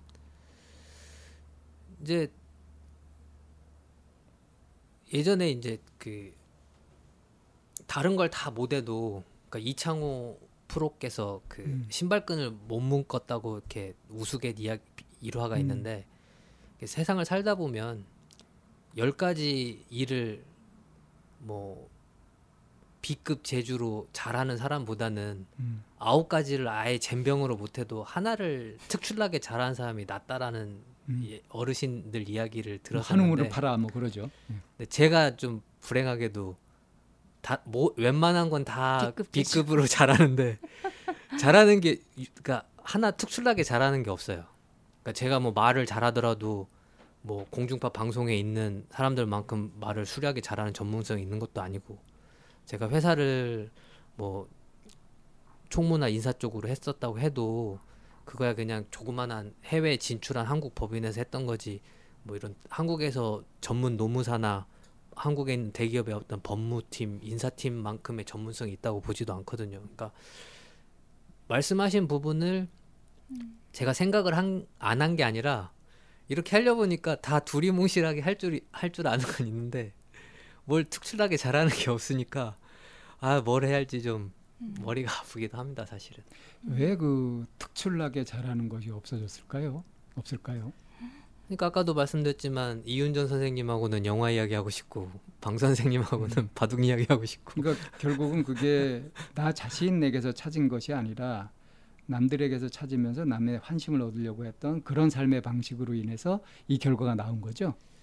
그리고 사실 그 단식이나 108배를 하니까 또 제가 잘할 수 있는 거는 좀 도인 쪽이지 현실 세계에서 돈 벌 수 있는 게 아니겠구나라는 좀 두려움도 있습니다, 사실은. 그러니까 진짜로 원하는 거는 그냥 어떤 돈을 많이 버는 사람보다는 그냥 그 뭐라고 해야지, 어디 좀 한적한 시골 같은 데서 좀 이렇게 명상도 하고 절도 좀 하고 그러고 살아야 하나, 지금은 좀 그런 쪽으로 사실 끌리기도 하고요. 근데 요즘 100세 시대에 막 그 오래 사는데 다들 그 재무 관리 이렇게 하시는데, 제가 지금 이 나이에 벌써부터 그런 쪽으로 갈 수가 있나, 좀 그런 생각도 들고. 뭔가 한 부분을 특출나게 잘하는 사람들, 그런 사람들에 대해서 혹시 좀 연구를 해봤나요? 어떤 특징이 있나, 어떻게 하면 뭔가 한 가지를 특출나게 잘할 수 있게 되는가. 뭐 자기가 좋아하는 것 아니면 잘하는 것에 매진을 했겠죠. 그래서 이제 뭐 찾아보지는 않으셨어요? 그거는 어때요? 이윤정 선생님하고는 영화 얘기를 하고 싶고 방기현 선생님하고는 바둑 얘기를 하고 싶은 것처럼, 그쪽에서 이렇게 터전을 잡고 살면서 그렇게 내가 누군가에게 주파수를 맞추는 그 대상들은 남아있나요? 아니면 그 대상들은 없어지던가요? 그러니까 좀 뭐라고 해야지,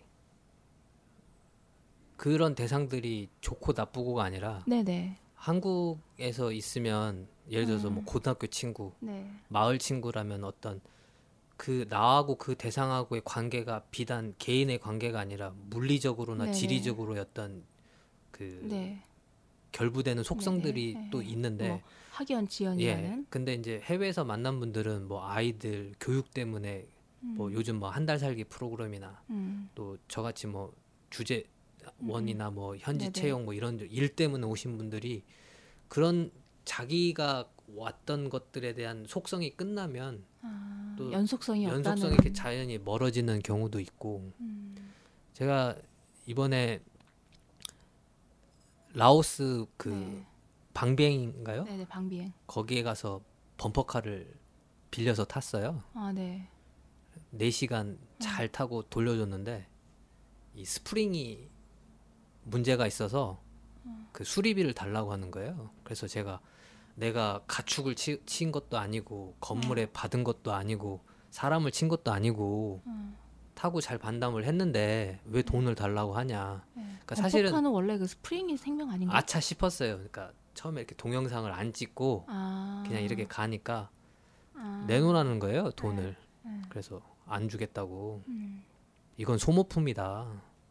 그리고 렌트비를 받는 이유가 뭐냐. 그랬더니 이제 여권을 안 주겠다고 해서 그럼 경찰을 불러라. 그래서 제가 오히려 경찰을 불렀어요. 네.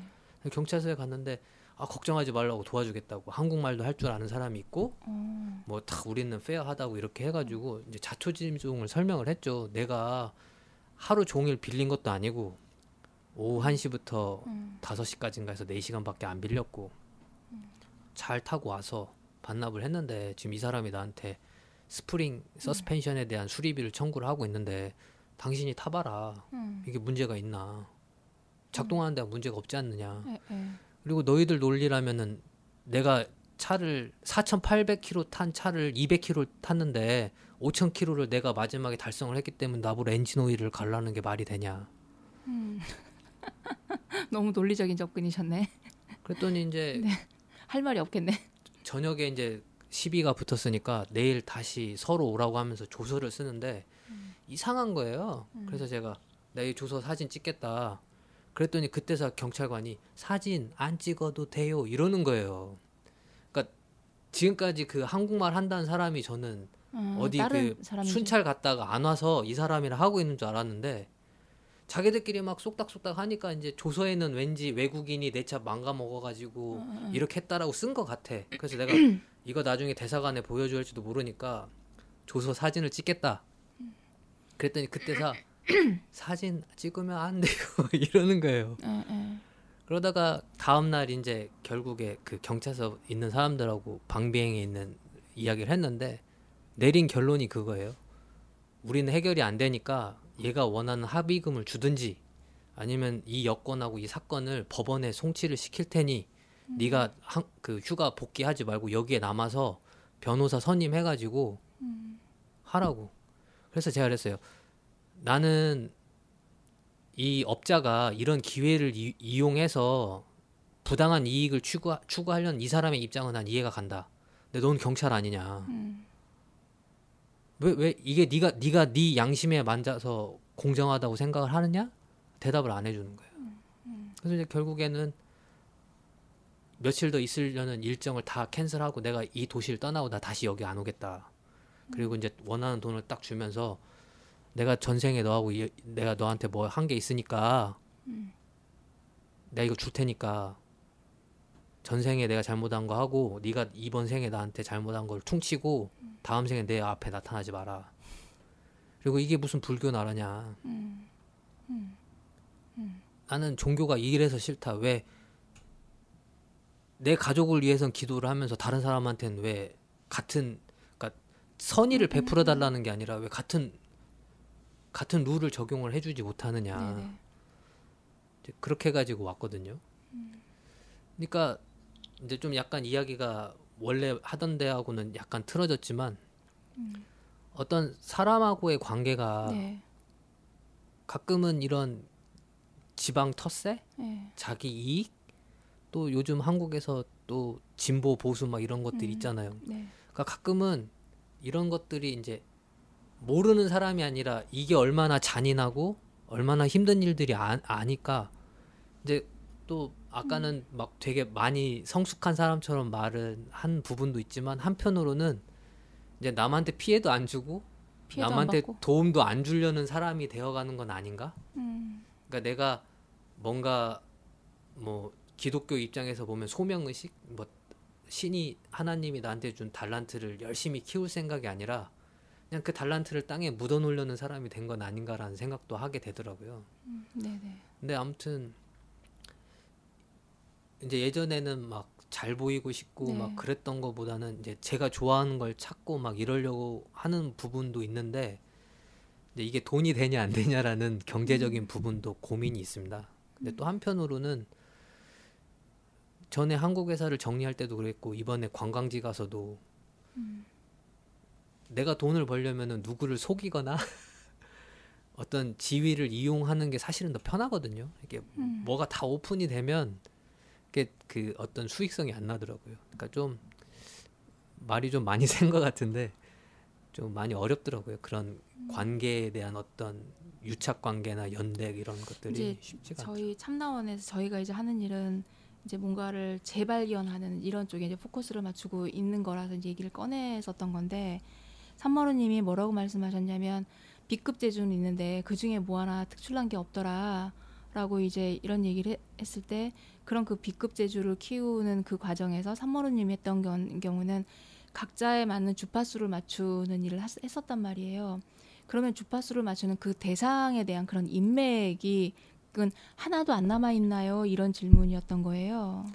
그러니까 그랬더니 이제 말씀하신 게 이제 해외에서 만난 없었다. 사람이니까 뭐 임기가 끝나면 돌아간다든지 아이들 교육이 끝나면 돌아간다든지 하니까 한국에서 제가 계속 살았더라면 뭐 동네 조기 축구의 형님이나 뭐 배드민턴 동호회 산악회 뭐 아니면 네네. 내가 다니는 교회, 내가 다니는 회사의 상사와 후배 뭐 이런 관계가, 그러니까 좀 제가 해외에 있다 보니까 다른 사람들이 구축할 만한 인프라가 안 생긴 이유를 좀 핑계를 좀 장황하게 된 걸 수도 있죠.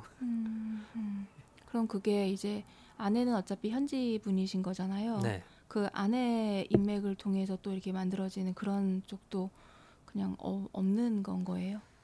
그런 네, 뭐 인맥이.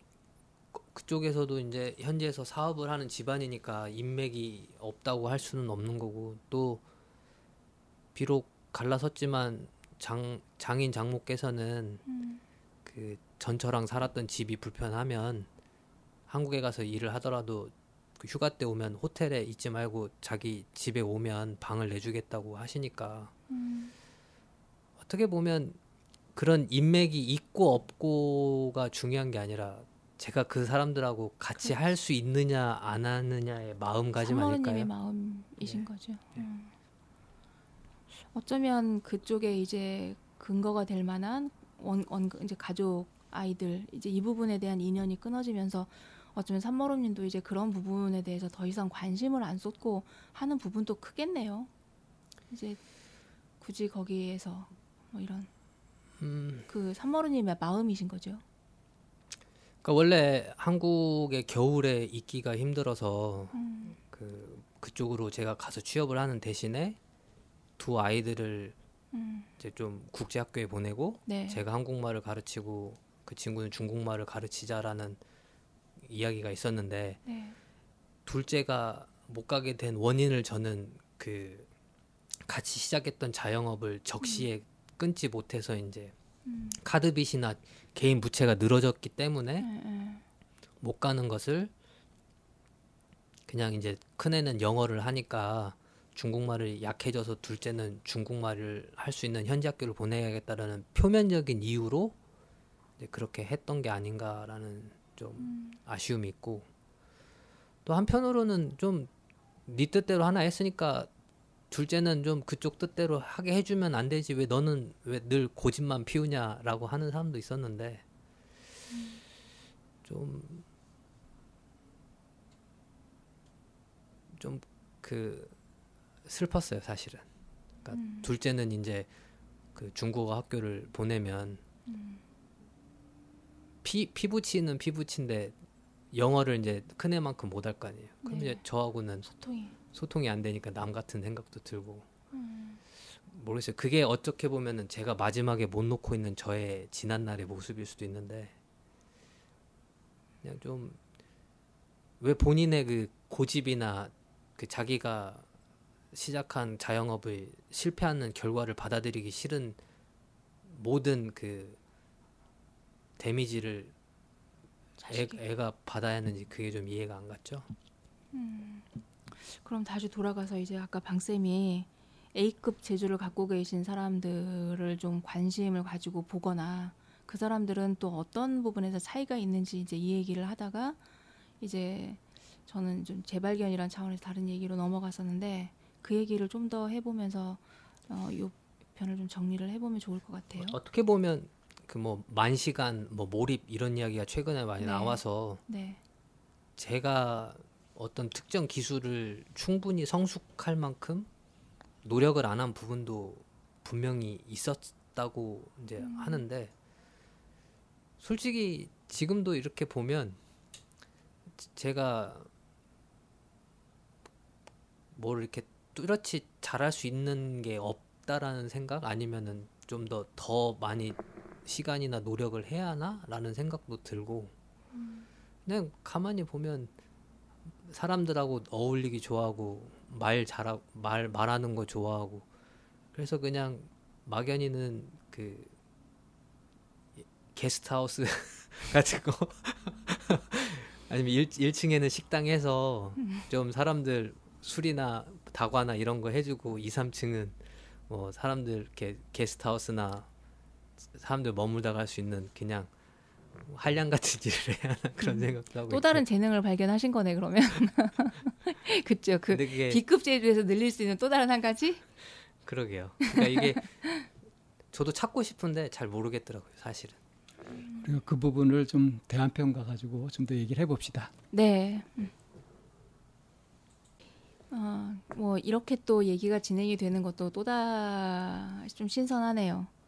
예전에 산마루님이랑 할 때는 목표를 정해놓고 막 같이 파고 했었던 기억이 나는데, 이렇게 그때하고는 산마루님도 다소 좀 힘도 빠지시고. 근데 산마루님 아니에요? 이게 산머루냐 산마루냐 이거. 마루로 하겠습니다. 제가 틀렸다는 거죠 지금? 네. 네, 알겠습니다. 저는 산마루가 훨씬 더 정감 있게 느껴져가지고 자꾸 산마루. 저도 바꿀까 고민 중이었어요.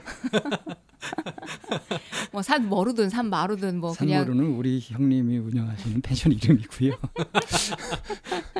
그냥 각자의 그 모음 구조에 따라서 하기로 합시다. 네. 자, 아까 제가 이제 인생의 전환점일 수도 있다는 말씀을 드렸는데 어떻게 생각하세요? 전환점이죠. 네, 전환점은 맞는데, 네. 이제 아직 어떻게 가야 할 방향을 확실히, 그러니까 책거리한 상태죠. 옛날 책은 덮었는데, 네. 이제 새 책은 앞에 첫 페이지만 열었지 아직, 네. 목차가 안 나온 상태죠. 네. 네. 여태까지 살아오면서 내가 이렇게 할 거다 하는 의사결정을 할 때 어떤 방식으로 선택을 하셨죠? 그냥 일단 뭐 주변 사람들 말도 들어보고, 뭐 인터넷 같은 데 찾아봐서 좀 다수가 많이 원하거나 좋아한다거나 유망하다는 거를 수렴해서, 그러니까 제 내부적으로 뭐 좋아하고 안 하고 하냐, 좀 유망 직종? 뭐 이런 식으로 좀, 그러니까 외부적인 요건에 의해서 좀 많이 결정을 했었던 것 같습니다. 네, 그렇게 결정을 한 결과들이 어떤 것 같아요? 만족스럽다, 불만족스럽다, 어느 쪽에 가깝습니까? 딱 시작점인 것 같아요. 열심히 살아서 남들보다 한 50점을 더 포인트를 받고 살았다고 좀 성공한 걸로 착각을 했었는데, 막 이혼하고 사업 실패하고 막 마음의 부침이 또 한 마이너스 50점씩 하니까, 이게 그 아주 똑똑한 사람은 실수를 안 하고, 그냥 생각이 없는 사람은 그냥 자기 반복 잘못된지 모르고 사는데, 가운데 있는 중생들은 이렇게 왔다 갔다 한다고 하잖아요. 그러니까 저는 고생은 많이 했는데 그냥 다시 원점에 돌아온 느낌이 커요. 그러니까 물론 아까도 말했지만 이게 뭐 아예 소용이 없었던 건 아니다라는 생각하고, 뭐 그럼에도 불구하고 이제는 좀 잘해야겠다는 마음까지는 있는데, 그냥 아무튼 막 사방팔방 다 휘젓고 다니다가 그 손오공 부처님 손바닥 안에 놓은 것 같은 느낌이 좀 있습니다. 예, 그렇죠. 그러면 앞으로도 지금처럼 해왔던 것처럼 그렇게 해도 될까? 하는 질문. 아닙니다. 이제 제가 뭐를 이제 하지는 못하겠지만, 그래도 새로운 기회가 한국이든 어디에 있으면 뭐 일단 시도를 다시 해보고, 어느 정도 시간이 돼서 그게 될지 안 될지 하면 뭐 다시 돌릴 수 있더라도, 옛날같이 막 이거를 죽을 때까지 해야겠다라든지 막 좀 이거는 낯설어서 안 해야겠다라는, 그러니까 그런, 그러니까 예전 방식을 버린 것까지는 이제 있고요. 근데 자꾸 이제 뭘 해야 하는 거에 대해서는 이제 아직 제가 확실히 선 게 없으니까. 예전 방식을 버린다. 그럼 새로운 방식, 새로운 방식은 아직 구체적으로 잡히지 않는다. 이제 걸까요? 시도를 했는데 제가 원하는 만큼 닿지가 않으니까 새로운 방식을 뭘 시도한 거죠? 이제 한국에 있는 발효식품 회사에서 그 생산 관리를 찾으시길래 이제 좀 이력서를 예쁘게 써가지고 좀 해외에서 이렇게 했는데 이제 좀 한국에 돌아가고 싶고 이제는 제조업이 아니라 4차 산업에 열심히 해보고 싶습니다 이렇게 했는데 그냥 좀 그쪽에서는 좀 우리하고는 안 맞으니까 좀 죄송합니다 이렇게 연락도 왔었고요. 그러니까 나름대로는 그래도 이렇게 그러니까 꼭 제가 기존에 했었던 어떤 그런 동종 업계가 아니더라도 좀 이렇게 한번 해보고 싶다고 트라이도 했는데 좀 이제 반응이 없으니까 좀 물론 앞으로도 계속 찾아보겠지만 좀 그런 부분에 있어서는 모르겠습니다. 또 이제 여기 일과가 끝나고 또 대학 동기나 친구들하고도 하루 정도는 만날 테고 네. 또 내일 만나기로 한 분들하고 어떻게 이야기가 잘 되면 무슨 일을 시작을 할 수는 있겠죠. 근데 이제 일을 시작할 거냐 말 거냐 하는 그런 결정을 하는 데 있어서 네. 다른 사람들의 의견을 잘 보고 전체적인 분위기가 어떤지 보고 그렇게 객관 상황을 잘 살펴가지고 이것이 괜찮겠다, 이것이 무난하겠다 이렇게 가서 선택을 해왔잖아요. 아 예. 근데 그 결과 B급 여러 가지 잘하는데 예. 특출난 것이 없었다. 이거 어떻게 해결할 거냐 이거예요. 제 질문의 요지는. 그러니까 결국에는 제가 잘 이해했는지는 모르겠는데 전에 그 안 좋은 상황에서 감정적인거나 그 스트레스 받던 부분에 대해서는 제가 이제 그 해제가 됐는데 아직도 제 생각의 패턴이 그 예전에 있는 패턴과 같다라는 걸 지적을 하시는 거죠. 네. 거기서 아직 못 벗어났다. 그렇게 보여요. 뭘 근거로 그렇게 보시는 거죠? 저는 이제 잘 모르겠으니까 앞으로 오는 기회를 두드려보고 부딪혀보지 않으면 모르니까 이제는 이제 또 옛날 같은 경험을 살려서 생각하면은 다시 나쁘게 안 가지 않겠냐 좀 이런 생각을 했는데 근데 선생님께서 말씀하신 부분에 대해서 이제 제가 답을 내라고 하면은 여기에서는 제가 막힐 것 같습니다. 어떻게 할지 모르겠어요. 좀 전에 이 선생님 무슨 근거로 그렇게 보시냐는 그런 질문을 하셨잖아요. 네. 궁금하진 않나요? 궁금하니까 제가 막혔다고 이렇게 백기를 든 거 아니겠습니까? 제가 자꾸 제 생각을 말하면 그 선생님께서 말씀하시는 포인트를 못 들을 것 같아서 제가 이 부분은 막혔다고 말씀을. 그러니까 이 선생님이 무슨 근거로 그렇게 얘기하냐라는 것에 동의하신다는 거죠? 예, 궁금합니다. 예. 궁금해서 물어본 거예요. 선생님한테, 방쌤한테. 네, 제가 이렇게 얘기하는 판단의 근거를 좀 말씀드릴게요.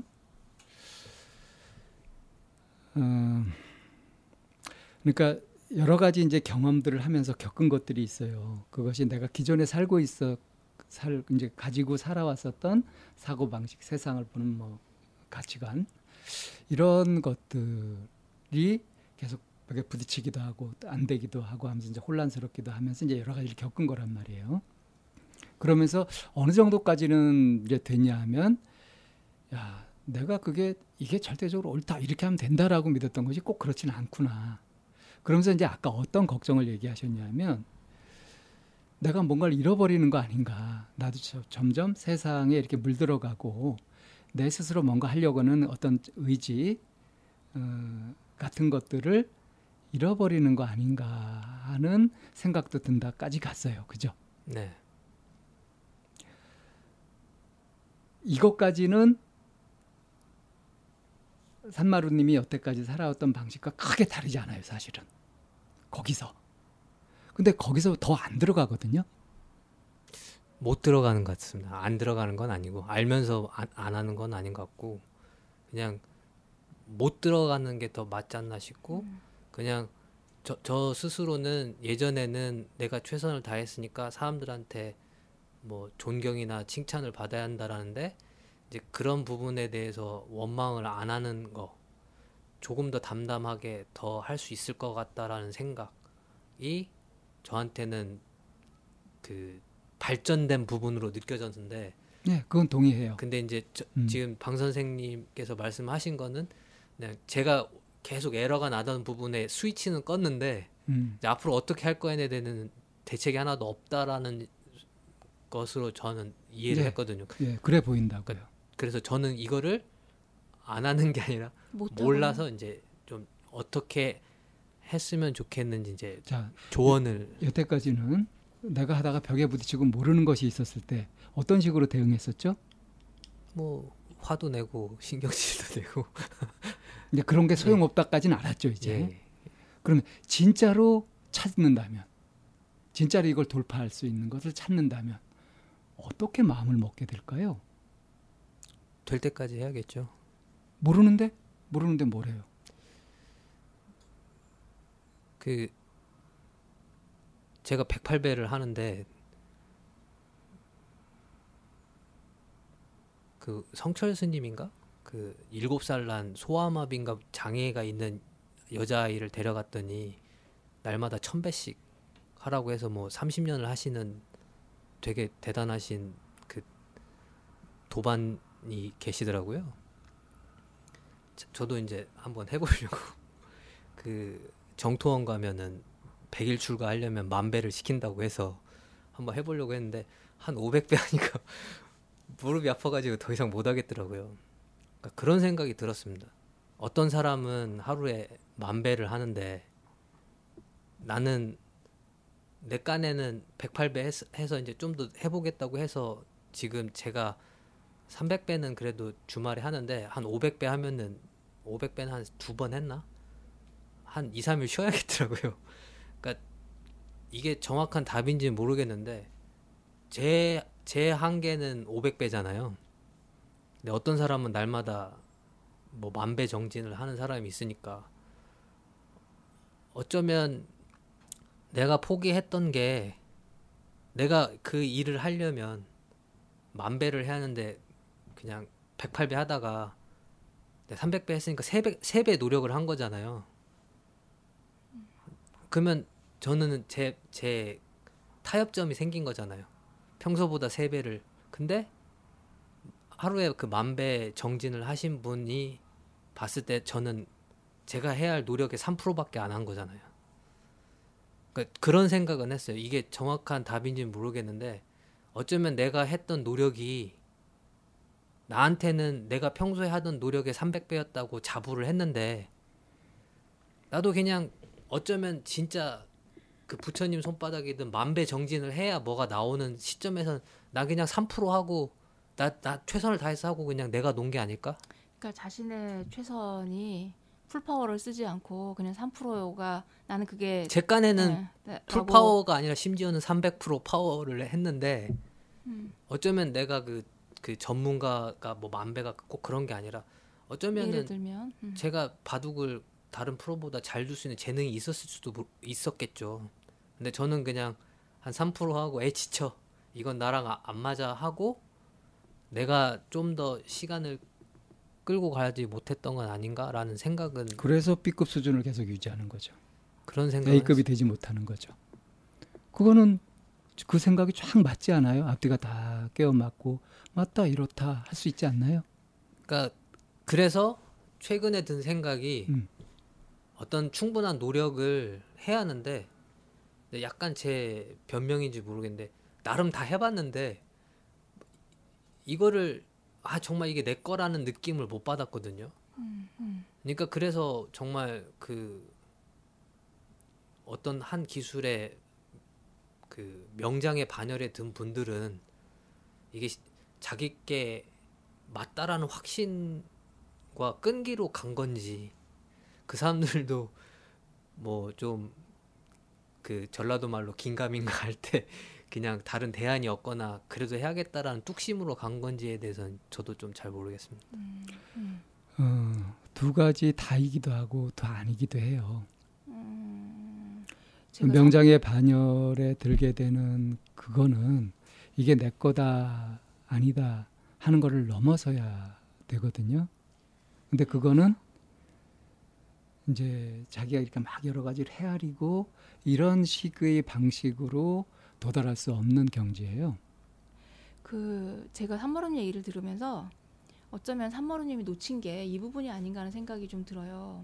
그러니까 어느 수준에서 그 다음 단계로 넘어가는 데 있어서, 그러니까 B급이고 A급이고 이렇게 말 붙이는 것도 좀 싫기는 하지만 나의 질적인 변화를 이끌어내기 위해서는 양적인 변화를 동반해야지만 그 질적인 변화가 가능한 거거든요. 난 하루에 300배가 내 최선이라고 하긴 하지만 나는 그 10,000배를 해보려는 양적 변화는 하지 않은 채, 양적인 변화를 한 번도 동반해보지 않은 채 질적인 변화를 계속 꿈꾸고 있었던 거잖아요. 그리고 거기에서 그냥 난 이게 최선이야라고 스스로 타협점을 만들어버린 거. 그렇다고 한다면 그 여러 가지 이런 일도 해보고 저런 일도 해보고 했을 때 그거를 그만두고 이건 내 일이 아니었고 이건 나하고 맞지 않고라고 하는 그 지점에서 그 각각의 것에 대해서 오답은 한번 정리해본 적이 있는지. 근데 사실 좀 호기심이 많아서 네. 이걸 하고 다른 거를 했던 좀 그런 측면이 그러니까 뭘 포기해서 대안적인 차원에서 찾았던 건 아닌 것 같아요. 그러니까 좀 비 오는 날에는 좀 슬픈 발라드 음악도 들어야 하고 친구들하고 뭐 술 마실 때는 가끔은 좀 락 음악도 들어야 하고 뭐 날씨 좋을 때는 농구도 해야 하고 막 그랬으니까 개인적으로 좀 호기심이 많았었던 것 같고, 그래서 여러 분야에 건드리기는 했지만 한 발 물러서서 보니 그 여러 분야가 하나의 스토리로 만들어지진 않았던 거죠. 또 다른 거를 뭔가를 이렇게 할 때 너무나 각계적인 부분들이라서 뭔가를 하려고 하는 데 있어서 이게 스토리가 만들어지지 않는 상황. 하나로 깨워지지 않았다는 거죠.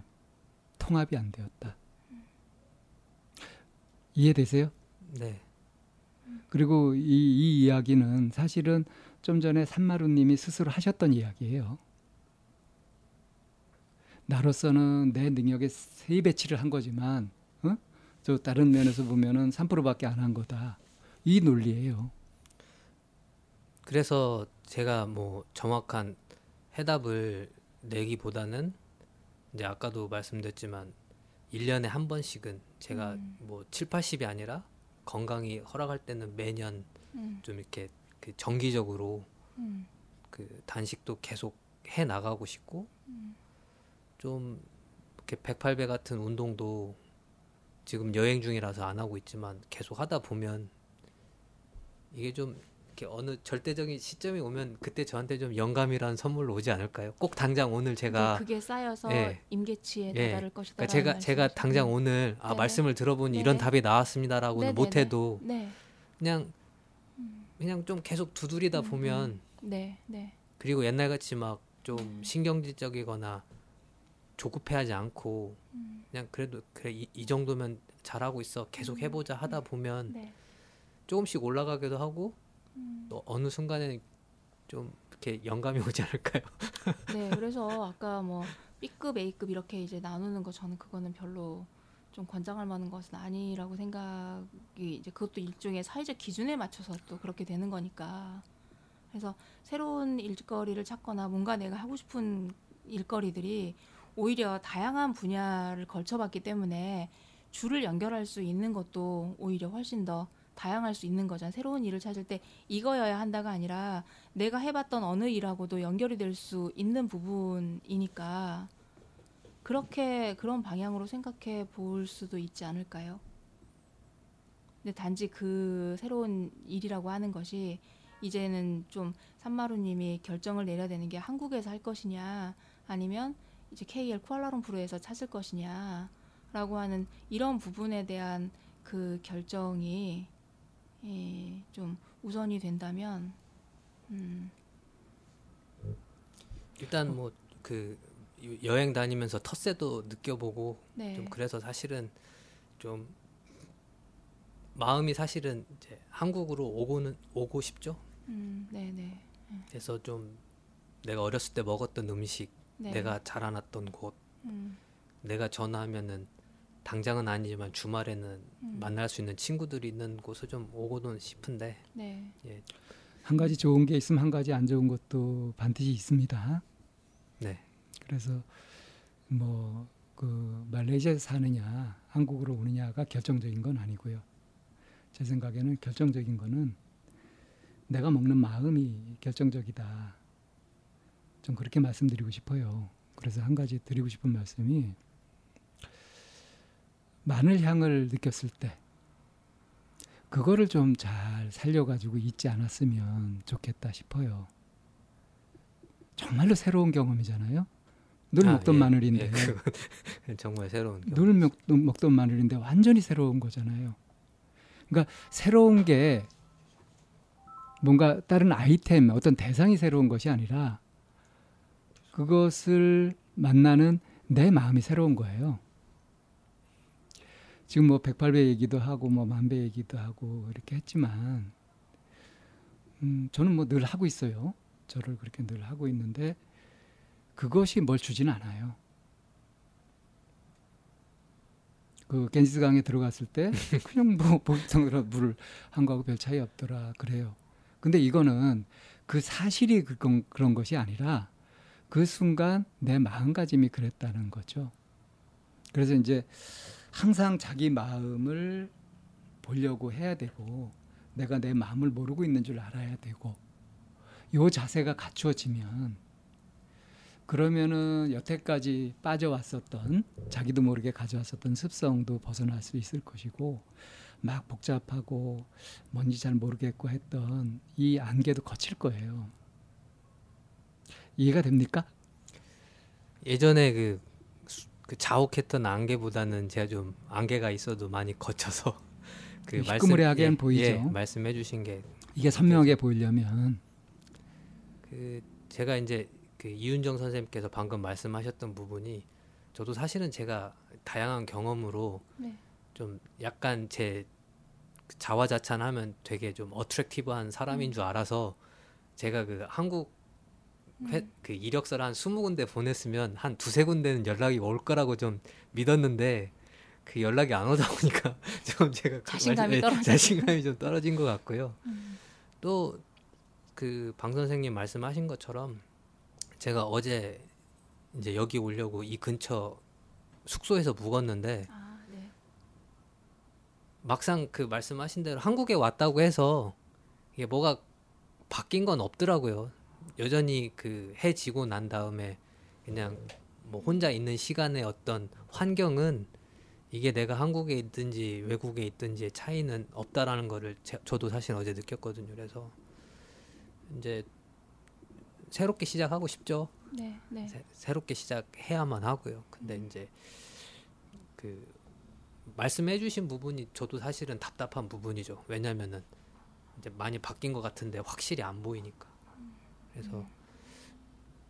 그래서 그냥 제 수준에서는 옛날 감정이나 이런 것들이 많이 좋아졌다는 거 하고 그냥 당분간은 매일은 아니지만 이렇게 운동도 계속하고 이렇게 생각하고 노력을 하면 산마루님이 여기 오셔서 제일 처음 했던 얘기가 이제 좀 저 기억이 난 게 아까 여기 들어오셨을 때 외부에서 찾아보려고 했는데 외부에서 찾는 게 아니라 내 안에서 내가 찾아야 되는 거더라 라는 얘기를 하셨어요. 그거하고 이제 처음에 조금 전에 그 단식이 끝난 후에 이렇게 내가 처음 야채죽을 먹었을 때 입안에서 퍼지는 각각의 그 야채들의 그 맛이 정말 나한테 신선했다라고 하는 그거하고 사실은 같이 가잖아요.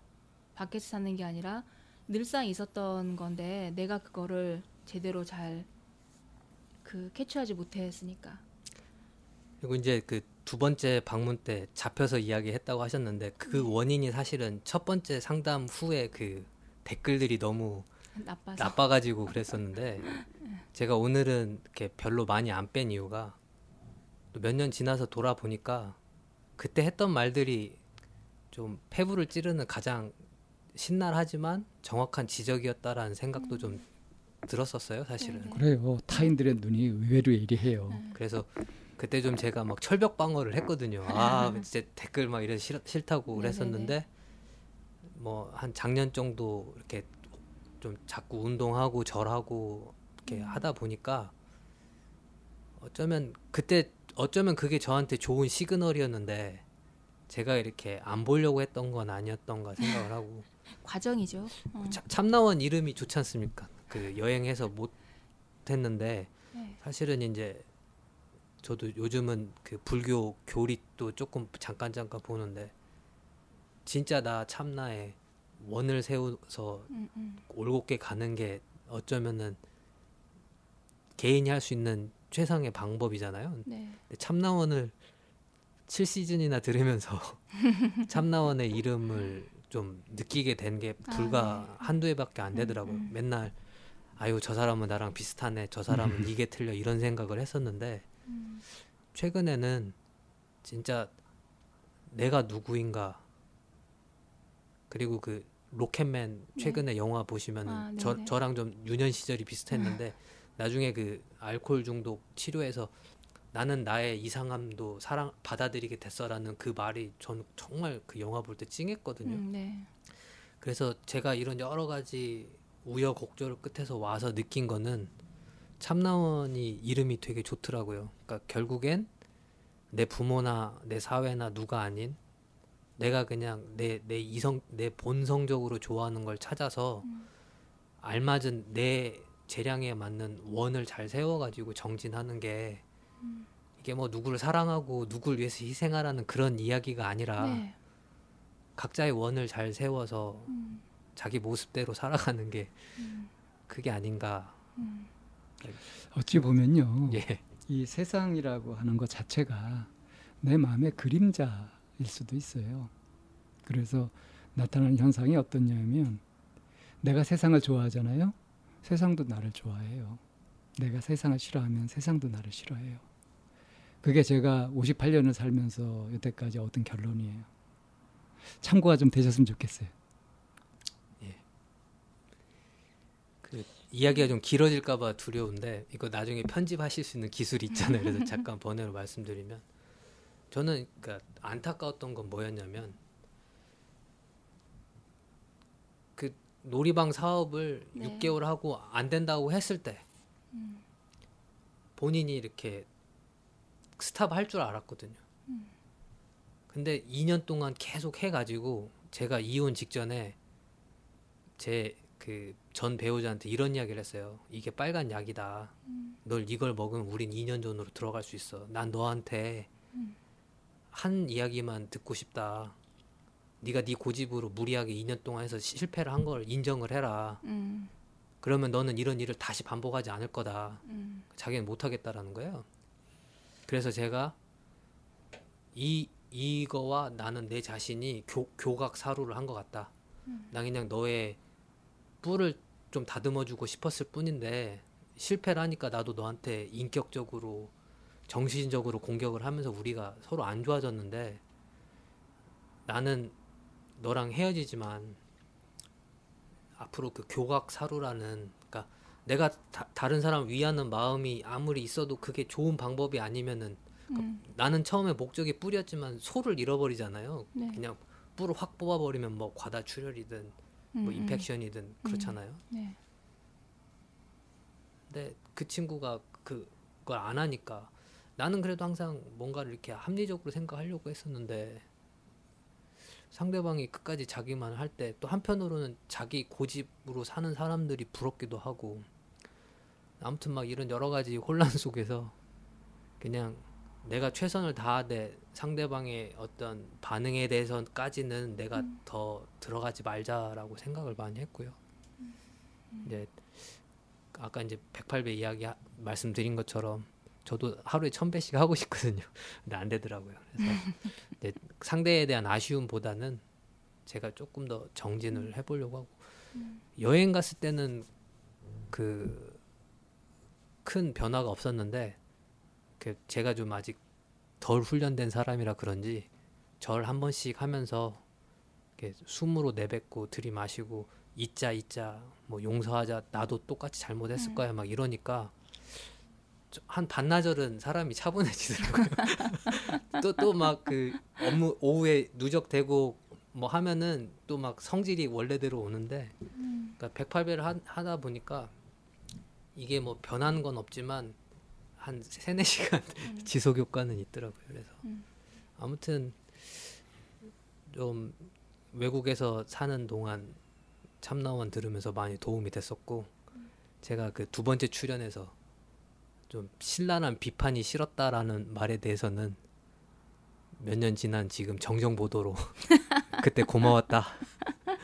아마 이번 방송에도 댓글이 꽤 달릴 것 같아요. 제 예상으로는. 예. 그걸 보시고서 마음에 어떻게 일어나시는지 저희한테 좀 소식도 좀 주세요. 예, 알겠습니다. 예. 어떤 일을 하시든 그리고 어떤 일을 시작하게 되시든 그 입안에서 퍼지는 마늘 향기, 야채 각각의 고유의 맛, 그리고 밖에서 찾으려 하는 게 아니라 내 안에 찾아야 되겠다라고 하는 것들을 잊지 않으시면서 일을 찾아가시면 그게 뭐가 됐든 어떤 일이 됐든 어쩌면 다시 시작하는 그 일은 이전에 하셨던 거하고는 달리 내 일처럼 이렇게 가시지 않을까? 굳이 그걸 뭐 B급이니 A급이니 이렇게 구별하지는 않았으면 좋겠습니다. 감사합니다.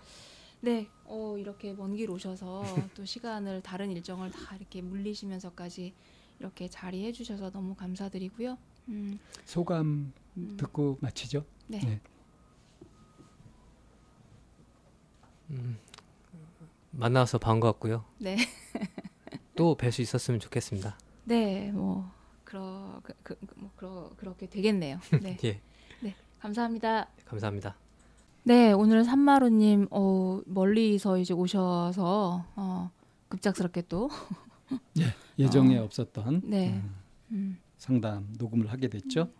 이런 게 인연인 것 같아요. 사실은 이제 전날 내려가시려고 이렇게 해서 마무리 인사를 했거든요. 그럼 다음 뵙겠습니다 하고 그런데 몇 시간 후에 문자가 와서 보고 가는 게 낫겠다. 시간이 어떻게 되냐. 그래서 저희가 오늘 또 마침 이 시간에 일정이 비어서 또 이런 시간을 만들어 갈 수 있는 거 이런 세상 살아가는 거 보면은 우연인 듯 우연이 아닌 듯 맞는 듯 안 맞는 듯 어그러지는 듯 또 다시 맞는 듯 그리고 사실은 저 입장에서 오늘 방송 녹음을 하려고 하면서 또 소재거리가 없어서 이제 오늘 다른 방송으로 대체 우리 둘이서 방송을 하려고 이제 했었던 건데 또 때마침 이런 담비같이 찾아와 주시고 그리고 또 그분이 그냥 어느 날 갑자기 뜬금맞게 오신 게 아니라 안가에서 뵙었고 저희가 이렇게 이쪽으로 독립해서 방송을 만들었을 때 또 뵙었고 이런 분들 선생님 처음에 어안이 벙벙하셨죠? 어리둥절 둥절 방쌤 굉장히 오래전에 뵀던 분이라 그리고 나도 이렇게 생각해보면은 이전 모습이 잘 기억이 안 나지만 확실히 슬림해지신 것 같아요. 이전 모습이 기억이 안 나신다면서? 네. 저는 잘 기억이 안 난다. 저는 참 어제 본 듯해요. 그래요? 네. 왜 이렇게 인상에 남으셨을까?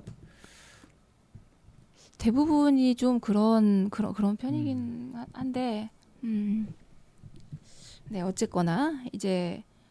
굉장히 많은 일을 겪으셨죠. 이렇게 다시 저희를 찾아오셨을 때만 해도 지난번에 뵀을 때만 해도 그래도 막 그 어깨에 힘 빵빵하게 들어가셔가지고 떠나시면서 참나원의 몽실 언니가 되어달라고 자기가 그러면은 쌀까마치고 막 오겠다고 막 이제 이렇게 얘기를 하셨던 기억이 좀 나거든요. 굉장히 힘차고 자신감 있었던 모습이었었죠. 네, 그리고 본인의 항상 기준 그리고 그 확신을 갖고 방향성.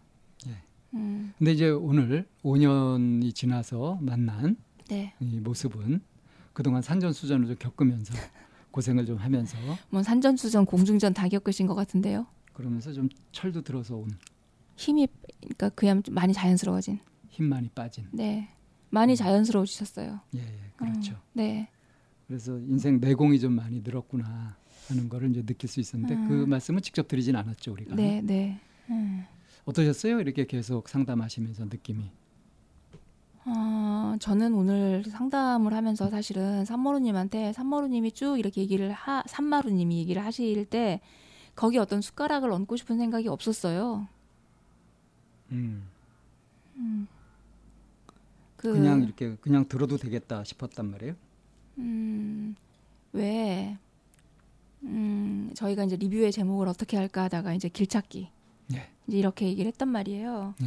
근데 우리가 길찾기라고 하면 이제 요즘에는 세대가 이제 또 이렇게 바뀌어가니까 제일 먼저 떠오르는 건 내비게이션이잖아요. 주소만 딱 찍으면은 쫙 알려주죠. 네. 그러면 선생님 그 내비 따라서 이렇게 잘 가시나요? 저 그거 별로 안 써요. 아 내비 안 쓰세요? 네. 잘 쓸 줄도 모르고. 네. 그럼 모르는 길은 어떻게 가세요? 그냥 길찾기를 가지고 어떻게 가는지 그거를 봐가지고 아 여기 알겠다 모르겠다 뭐 이렇게 모르겠다 할 때 모르겠다 할 때 이제 물어봐야죠. 어디에 물어봐요? 그 목적지를 알고 있는 사람한테 물어봐야죠. 와, 그 완전히 2차원 세대 사람이시구만. 저 옛날 사람 맞아요. 그럼 내비를 전혀 안 쓰세요? 내비는 이제 운전할 때 쓰죠. 그러니까 운전할 때. 운전할 땐 그리고 내비를 찾아가죠. 그러니까 운전할 때 쓰는 내비게이션 얘기하는 거예요. 저는 이제 길 걸어갈 때 뭐 장소 찾아갈 아니요. 그럴 때도 사람들이 쓰더라고요. 네네. 그렇긴 한데. 전 그건 잘 못 쓴다고요. 그거는 좀 고난이도인 것 같긴. 저도 걸어가면서 보면 좀 어려운데 젊은 아이들은 잘 하는데 이제 저희가 얘기하는 건 차량용 내비게이션 얘기하는 거예요. 그러면 계속 쓰고 있죠. 그 차량용 내비게이션으로 잘 따라가시냐고요. 네, 저는 내비가 하라는 대로 하는 편입니다. 저는 내비가 하라는 대로 안 하거든요. 예. 어느 선까지 내가 아는 길로 가고 그 다음에 아주 섬세한 부분은 내비를 따라서 이렇게 가는데 내비도 고집이 있잖아요. 그래서 경로 이탈했습니다. 그러면은 자기가 원하는 길로 갈 때까지 유턴하십시오. 계속 나오는 경우 있어요. 그러다가 어느 지점 가면 이제 거기에서 단거리로 또 일러줘요. 네네. 이렇게 저는 내비게이션을 잘 안 따라서 가고 그냥 하다 보면 자기가 스스로 그냥 경로 다시 찾고 또 경로 다시 찾고 하는 것처럼 산마루님도 지금 그런 상황인 것 같아서 굳이 경로 이탈하셨으니 경로를 바꾸십시오. 이렇게 하고 싶지 않다라는 거였어요. 제가 숟가락 올리고 싶지 않다라고 하는 게. 표현이 그런 표현이셨구나. 네. 어떠셨어요, 선생님은? 저는 이제 들으면서 그래 하고서 이렇게 반가운 부분도 있었고 좀 안타까운 부분도 있었고 그런 게 제 듣는 자세에서 나타나지 않았나요? 네, 뭐 전체적인 느낌은 참 다행스럽다. 그리고 이제 반가움이 컸고요. 네, 반가움은 어떤 부분에서 반가움일까요? 이 사람이 뭐 여러 가지 이렇게 겪어가면서 그걸 정리해가는 거나 그걸 통해서 좀 변해가는 모습이나 이런 것들이 옛날에 이제 약간 좀 걱정되었던 부분들이 해소되어가는 쪽으로 방향이 제대로 가는 것 같다 하는 느낌이 들면서 반가웠어요. 저는 그냥 숟가락을 얹고 싶지 않다라고 하는 이제 이거에 이제 빗대어서 다른 얘기를 좀 해보면 최근에 어떤 상담을 하는데 그 안에서 이 사람이 막 극에 치달아 있는 상황인 거예요. 난 당장 도장을 찍을 거야. 이제 이런 상황이었던 거예요. 이혼이요? 네. 그래서 그분한테 제가 주문을 하길 어떤 좀 부탁을 드렸었냐면 지금 결단 내리지 말고 지금 진행하지 말고 잠깐 멈춰보라고. 기다려보자라는 얘기를 했어요. 그런데 이분이 이제 저를 믿고 왔었기 때문에 선생님이 그렇게 하자고 하니까 이제 그렇게는 해보긴 하지만 저한테 화도 나기도 했고 너무 불편하고 불안했다는 거예요. 그런데 희한하게도 그 상황에서 자기가 잠깐 멈추고 기다렸던 그러면서 굉장히 많은 변화가 생겨버린 거예요. 네. 그러면서 왜 기다려야 하는지, 왜 멈춰야 하는지 그 상황에서 자기가 그 상황을 자기가 체감을 했다라는 얘기를 하더라고요. 이 쌤이 알려준 게 아니라 이제 스스로 깨달았다는 거죠. 네네. 그리고 그 상황이 이런 변화를 가져오게 될 거라고는 자기도 잘 몰랐었다. 그럼 되게 감사하다. 이제. 그래서 그 결과 처음에 막 결정하려고 했었던 그런 것이 뒤집혔나요? 네. 그거를 이렇게 겪으면서 저도 그런 변화가 있을 거라는 거를 예견하고 한 게 아니라 어떻게 가야 될지 잘 모르기 때문에 안개가 가득 낀 그런 자리에 선생님 어때요? 운전할 때? 천천히 가죠. 속도를 완전히 줄이고 아니면은 갓길에 차를 대고 비상등을 켜놓고 이거가 좀 가시기를 기다리거나 하는 이런 방식을 선택하잖아요. 저도 갓길에 대고 뭐 비상등 킨 일은 없지만, 네, 뭐 아니면 휴게소를 찾아 들어가거나, 예. 뭐 이제 이런 거였거든요. 내가 뭐 예지하고 있었던 것이 아니라 길을 저도 잘 모르겠기 때문에 잠깐 좀 멈춰보자, 길이 보일 때까지 좀 기다려보자, 라고 하는 이제 그러고 나서 그 결과에 대해서는 좀 수능을 하자, 같이 책임져보자 이런 마음이었거든요. 그런 것처럼 이 산마루님이 지금 해가는 이런 여러 가지 그 과정도 제가 손가락을 얹고 싶지 않다는 게 본인이 부딪히고 깨지면서 본인의 길을 찾아갈 거라는 생각이 드니까 뭔가 스스로 정리하고 스스로 알아가고 하는 게 이제 있다라는 생각이 들어서 이제 좀 그런 마음이어서 별로 제가 코멘트를 안 했던 것 같거든요, 이번 상담하면서. 그래도 그 상담자가 할 일은, 네, 이제 조금이라도 안개를 걷어주는, 네, 일은, 네, 할 수 있는 만큼 하는 거죠. 네네네. 네, 네. 그래서, 네, 이제 그 방식이 이제 공감이라는 것이 있고요. 그리고 이제 명료화라는, 네, 부분이, 네, 있죠. 질문해가면서 지금 벌어지고 있는 일들, 그 체험들이 어떤 것인지 이제 뭐 해석을 해주기도 하고요. 연결해주기도 하고. 예. 어떤 부분을 좀 더 주의를 한번 글로 기울여 보라고 안내도 하고, 이런 식으로 하면서 이제 내담자가 아, 내가 하는 경험이 이런 것이구나 하고 더 분명하게 깨달을 수 있도록, 네, 네, 돕는 그런 일이 이제 상담자로서 할 일인 거죠. 네. 그런 면에서 보자면 오늘 우리가 산마루님의 길찾기에, 네, 어떤 도움을 드렸는지, 어떤 일이 벌어졌는지 그걸 좀 살펴볼까요? 네. 살펴보도록 합시다. 어찌 보면 지난 5년간의 삶이 산마루님한테는 엄청난 도전이기도 하고 여러 가지 시련도 닥쳐오고 또 큰 일도 있고 그런 거 아니겠어요? 네. 오늘은 이제 최근 들어서 이제 이혼도 결정이 되고, 네, 하면서 이제 삶의 방식이 또 사는 곳도 완전히 이제 달라질 거, 그것도 결정해야 되는 그런 어쩌면 상황. 산마루님한테 그 이혼이라고 하는 거는 본인이 살아온 그 올곧음이나 아니면은 정확한 방향성을 완전히 뒤집는. 네. 이렇게 사는 거다 하고 자신만만하게 해왔던 것들이, 네, 벽에 부딪히고 그것이, 네, 다 깨지면서, 네, 네, 새로 시작해야 되는, 네, 그야말로 전환점에 쓴 거죠. 네, 네. 그거를 몸소 그 한 발을 옮겨본 계기였을 것 같아요. 그 한 발을 뛰었을까요? 한 발을 뛰려고 하는 걸까요? 한 발을 뛴 것 같은데요. 어느 방향으로 뛰었을까요? 그 내가 다, 그러니까 그 한 발을 뛴 거에 가장 크게 작용, 이 산마루님에게 중요한 거가 주변의 시선, 주변의 시선에 기대에 부응해야 되고 주변의 시선에 자기가 좋은 사람으로 남아야 되는. 다른 사람의 환심을 얻어야 되는. 네네, 네. 거기에 정면으로 도전한, 꼭 그럴 그게 전부가 아니었구나. 그 정면으로 도전한 게 뭐죠? 이혼을 결정한 거요. 이혼하기로 한 거. 불가피한, 어쩔 수 없이 한 것이 아니라, 네, 그렇게 선택해서, 네네, 한 것이라는 거죠. 네네. 그게 시작점이라는 생각이 들거든요. 선생님은 어떠신지요? 이쌤은 그런 거 해본 적 있으세요? 뭐요? 자신이 살아왔던 것, 삶의 방식이나 이런 것들이 크게 이제 도전 받아가지고 탁 벽에 부딪힌 것 같아서, 그래서 그 돌아보고 완전히 다 허물어버리고 새로 시작해본 경험.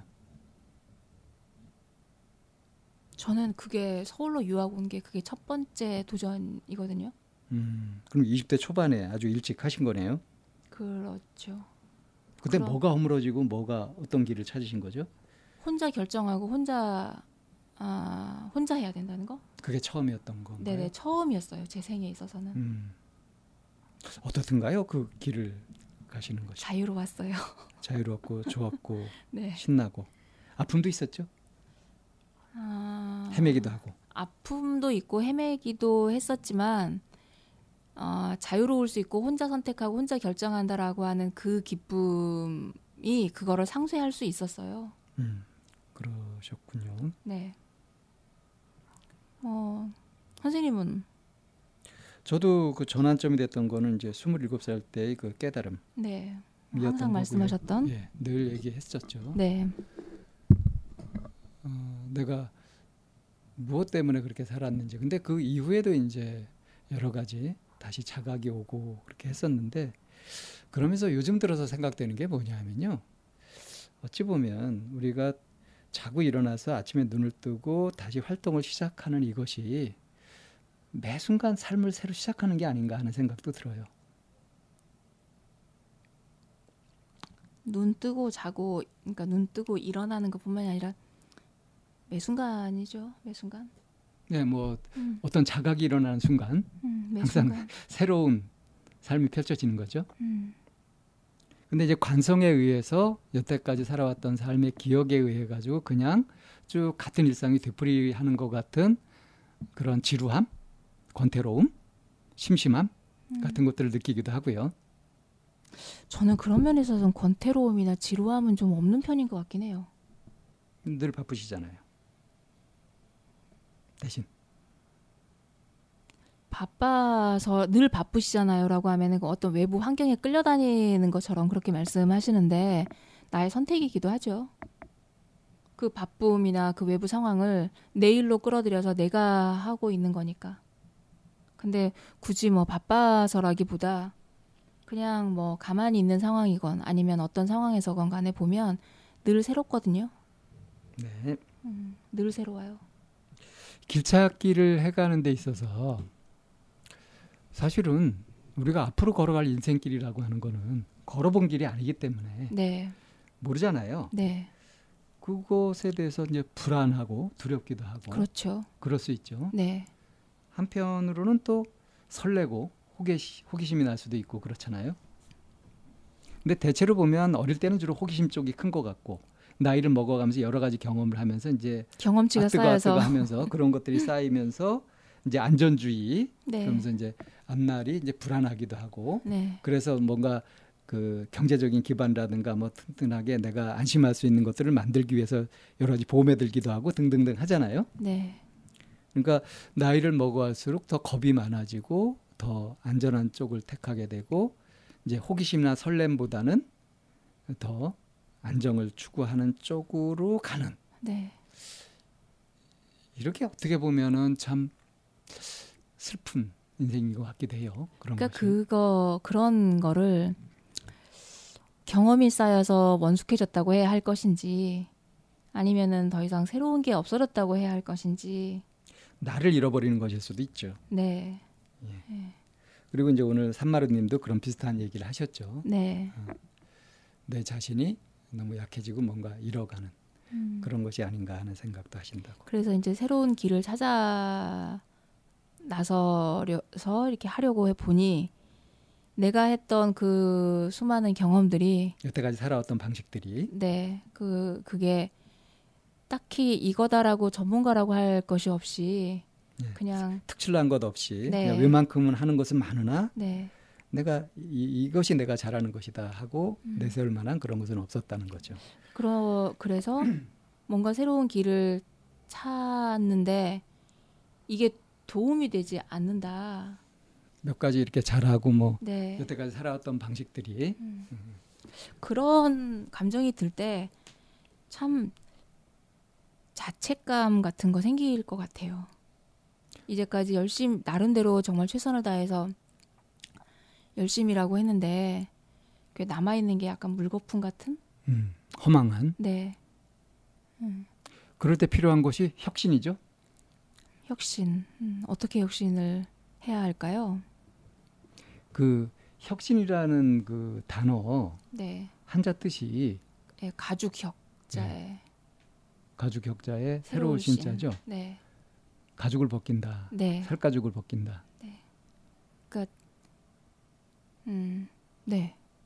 옷을 갈아입는 정도가 아니라 가죽을 바꾸는 거예요. 피바람이 부나요? 네, 피가 나죠. 아프죠. 그래서 그 혁신을 두려워해서 적당한 선에서 타협을 보통 하죠. 예. 그냥 옷을 갈아입는 정도로, 가면을 네. 바꿔 쓰는 정도로. 네. 근데 그거 가지고는 안 된다는 거죠. 실제로 얼굴을 바꿔야 되는 거예요. 가면을 바꾼다는 거는 결국에는 그 질적인 변화까지는 이끌어내지 못하긴 하죠. 진정한 변화는 아닌 거죠. 네. 약간 눈속임이라든가 그런 것이 되는 거죠. 길찾기를 하는 이 과정에서 그 혁신이 필요하다는 거죠? 그럼요. 그래서 저희가 이제 참나원에서 늘 강조를 하지만 뭐 장기적인 플랜 같은 것들도 있을 수 있지만 결국은 뭘 해내는 것은 지금 이 순간에 닥친 일들을 그 상황 속에서 적절하게 찾아가는 것들이 현실적으로 필요한 거 아니겠어요? 네. 그럴 때 이제 이것이 지금 제대로 가고 있는지 아닌지 좀 확신이 들지도 않고 아직 안개 속이라서 잘 모르겠고. 항상 불안하죠. 자, 이럴 때 이제 어떻게 가느냐. 길찾기 요령. 네. 길찾기 요령. 네. 지금 이제 뭐 예를 들어서 차를 타고 간다면 요즘 차들은 좋아가지고 어디 고장이 나면 고장이 났다는 걸 알려주죠. 네. 그럼 거기에 이제 적절하게 정비소를 들려서 고치고 가면 되잖아요. 네. 그렇다면 우리 마음도 마음을 차라고 한다면 뭐가 잘못돼 가고 있을 때 어떤 신호가 오겠죠. 네. 그 신호를 알아차리고 적절한 피드백을 해서 그래서 다시 기능을 정상화해서 갈 수 있도록 그렇게 해가는 요령이 필요하지 않겠어요? 그것이 이제 그걸 알려주는 것이 저는 이제 늘 주장하듯 호흡이다. 호흡이 고르게 되고 있느냐. 호흡이 고르게 되고 마음이 크게 흔들리지 않는 상태에서 결정하게 되는 것. 이런 것들은 믿고 따라가도 좋다. 그 운전을 하다 보면 선생님 스틱 운전 해보셨죠? 네, 해봤죠. 스틱 운전을 하면 기아 변속을 이제 RPM 2000에서 3000 사이에서 이제 기아 변속을 하라고 이제 한단 말이에요. 네. 그럼 1단을 넣고 기아가 RPM이 우웅하고 올라가면 이제 그 다음 하는데 기어를 바꿀 때마다 2000, 3000을 확인하고 기어를 바꾸나요? 아니면 어떠신가요? 아유, 확인 안 하죠. 확인 안 하고 어느 순간 감으로 알죠. 감으로 이렇게 하는 네. 거잖아요. 결국에는 그 감이라고 하는 것도 그러니까 어느 정도 숙달되면은 기기 같은 걸 안 보고도 감으로 해도 네. 돼요. 네. 네. 그러니까 그 감을 믿는다는 거는 결국 내 자신을 믿는 거잖아요. 그런 안목, 능력이 생긴 거고요. 네네. 길찾기를 하는 것도 결국에는 내 자신의 안목과 나 자신에 대한 믿음과 신뢰와 내 마음의 소리 이거에 이제 귀 기울일 때 비로소 길찾기도 내 자신의 인생 길찾기? 그러니까 계기판만 볼 게 아니라 네. 내 자신을 보자 하는 말씀이신 거죠? 네. 그래서 이제 선생님도 거듭 강조하셨고 저도 이제 포커싱을 했던 부분이 그 입안에서 마늘 향이 터진 각종 네. 야채의 그 향이 정말 너무 신선한 거였다. 그게 신세계를 발견한 거거든요. 네네. 그리고 밖에서 찾을 것이 아니라 내 안에서 찾아야 하더라. 그리고 느낀 거고요. 그게. 네네. 네. 그런 부분에 대해서 그걸 초심이라고 하잖아요. 네. 그거를 놓치고 가지 않는다면 길찾기에서 잠시 머물러서 있는 어떤 길이라 할지라도 그냥 이제는 그게 흘러가 버린 그냥 내 경험에 뭐 그 훈장을 하나 얹었어가 아니라 그때부터 찾는 그 길은 나의 길이 되지 않을까 싶어요. 그렇죠. 그러니까 여태까지는 그 남의 환심을 얻으려고 네네. 살던 그런 삶은 내 일이 아니더라. 내 삶이 아니죠. 네. 그건 내 삶이 아니죠. 네. 엄격하게 얘기하면. 네. 이제부터 진짜 내 삶을 찾아가는 그런 네. 전환점에 쓰신 것이고 네. 그런 점에서 이제 반가움이 있었고 네. 앞으로의 선택이 또 이제 기대가 되고요. 네. 네. 네. 자, 그래서 참 반가운 만남이었고요. 네. 앞으로 뭐 국내에 들어와서 사시게 될지 계속 외국에서 사시게 될지는 모르겠지만 어디서 사시게 되든 오늘 했던 상담도 좀 뭔가 참고가 많이 되실 것 같고요. 5년 동안 살아왔던 삶이 어떤 전환점에서 자신의 삶으로 전환해가는 그런 혁신이 되지 않을까 하고 생각을 해봅니다. 네. 그리고 그 혁신은 산마루님이 잘 만들어갈 거라는 믿음이 좀 생기네요. 예. 네.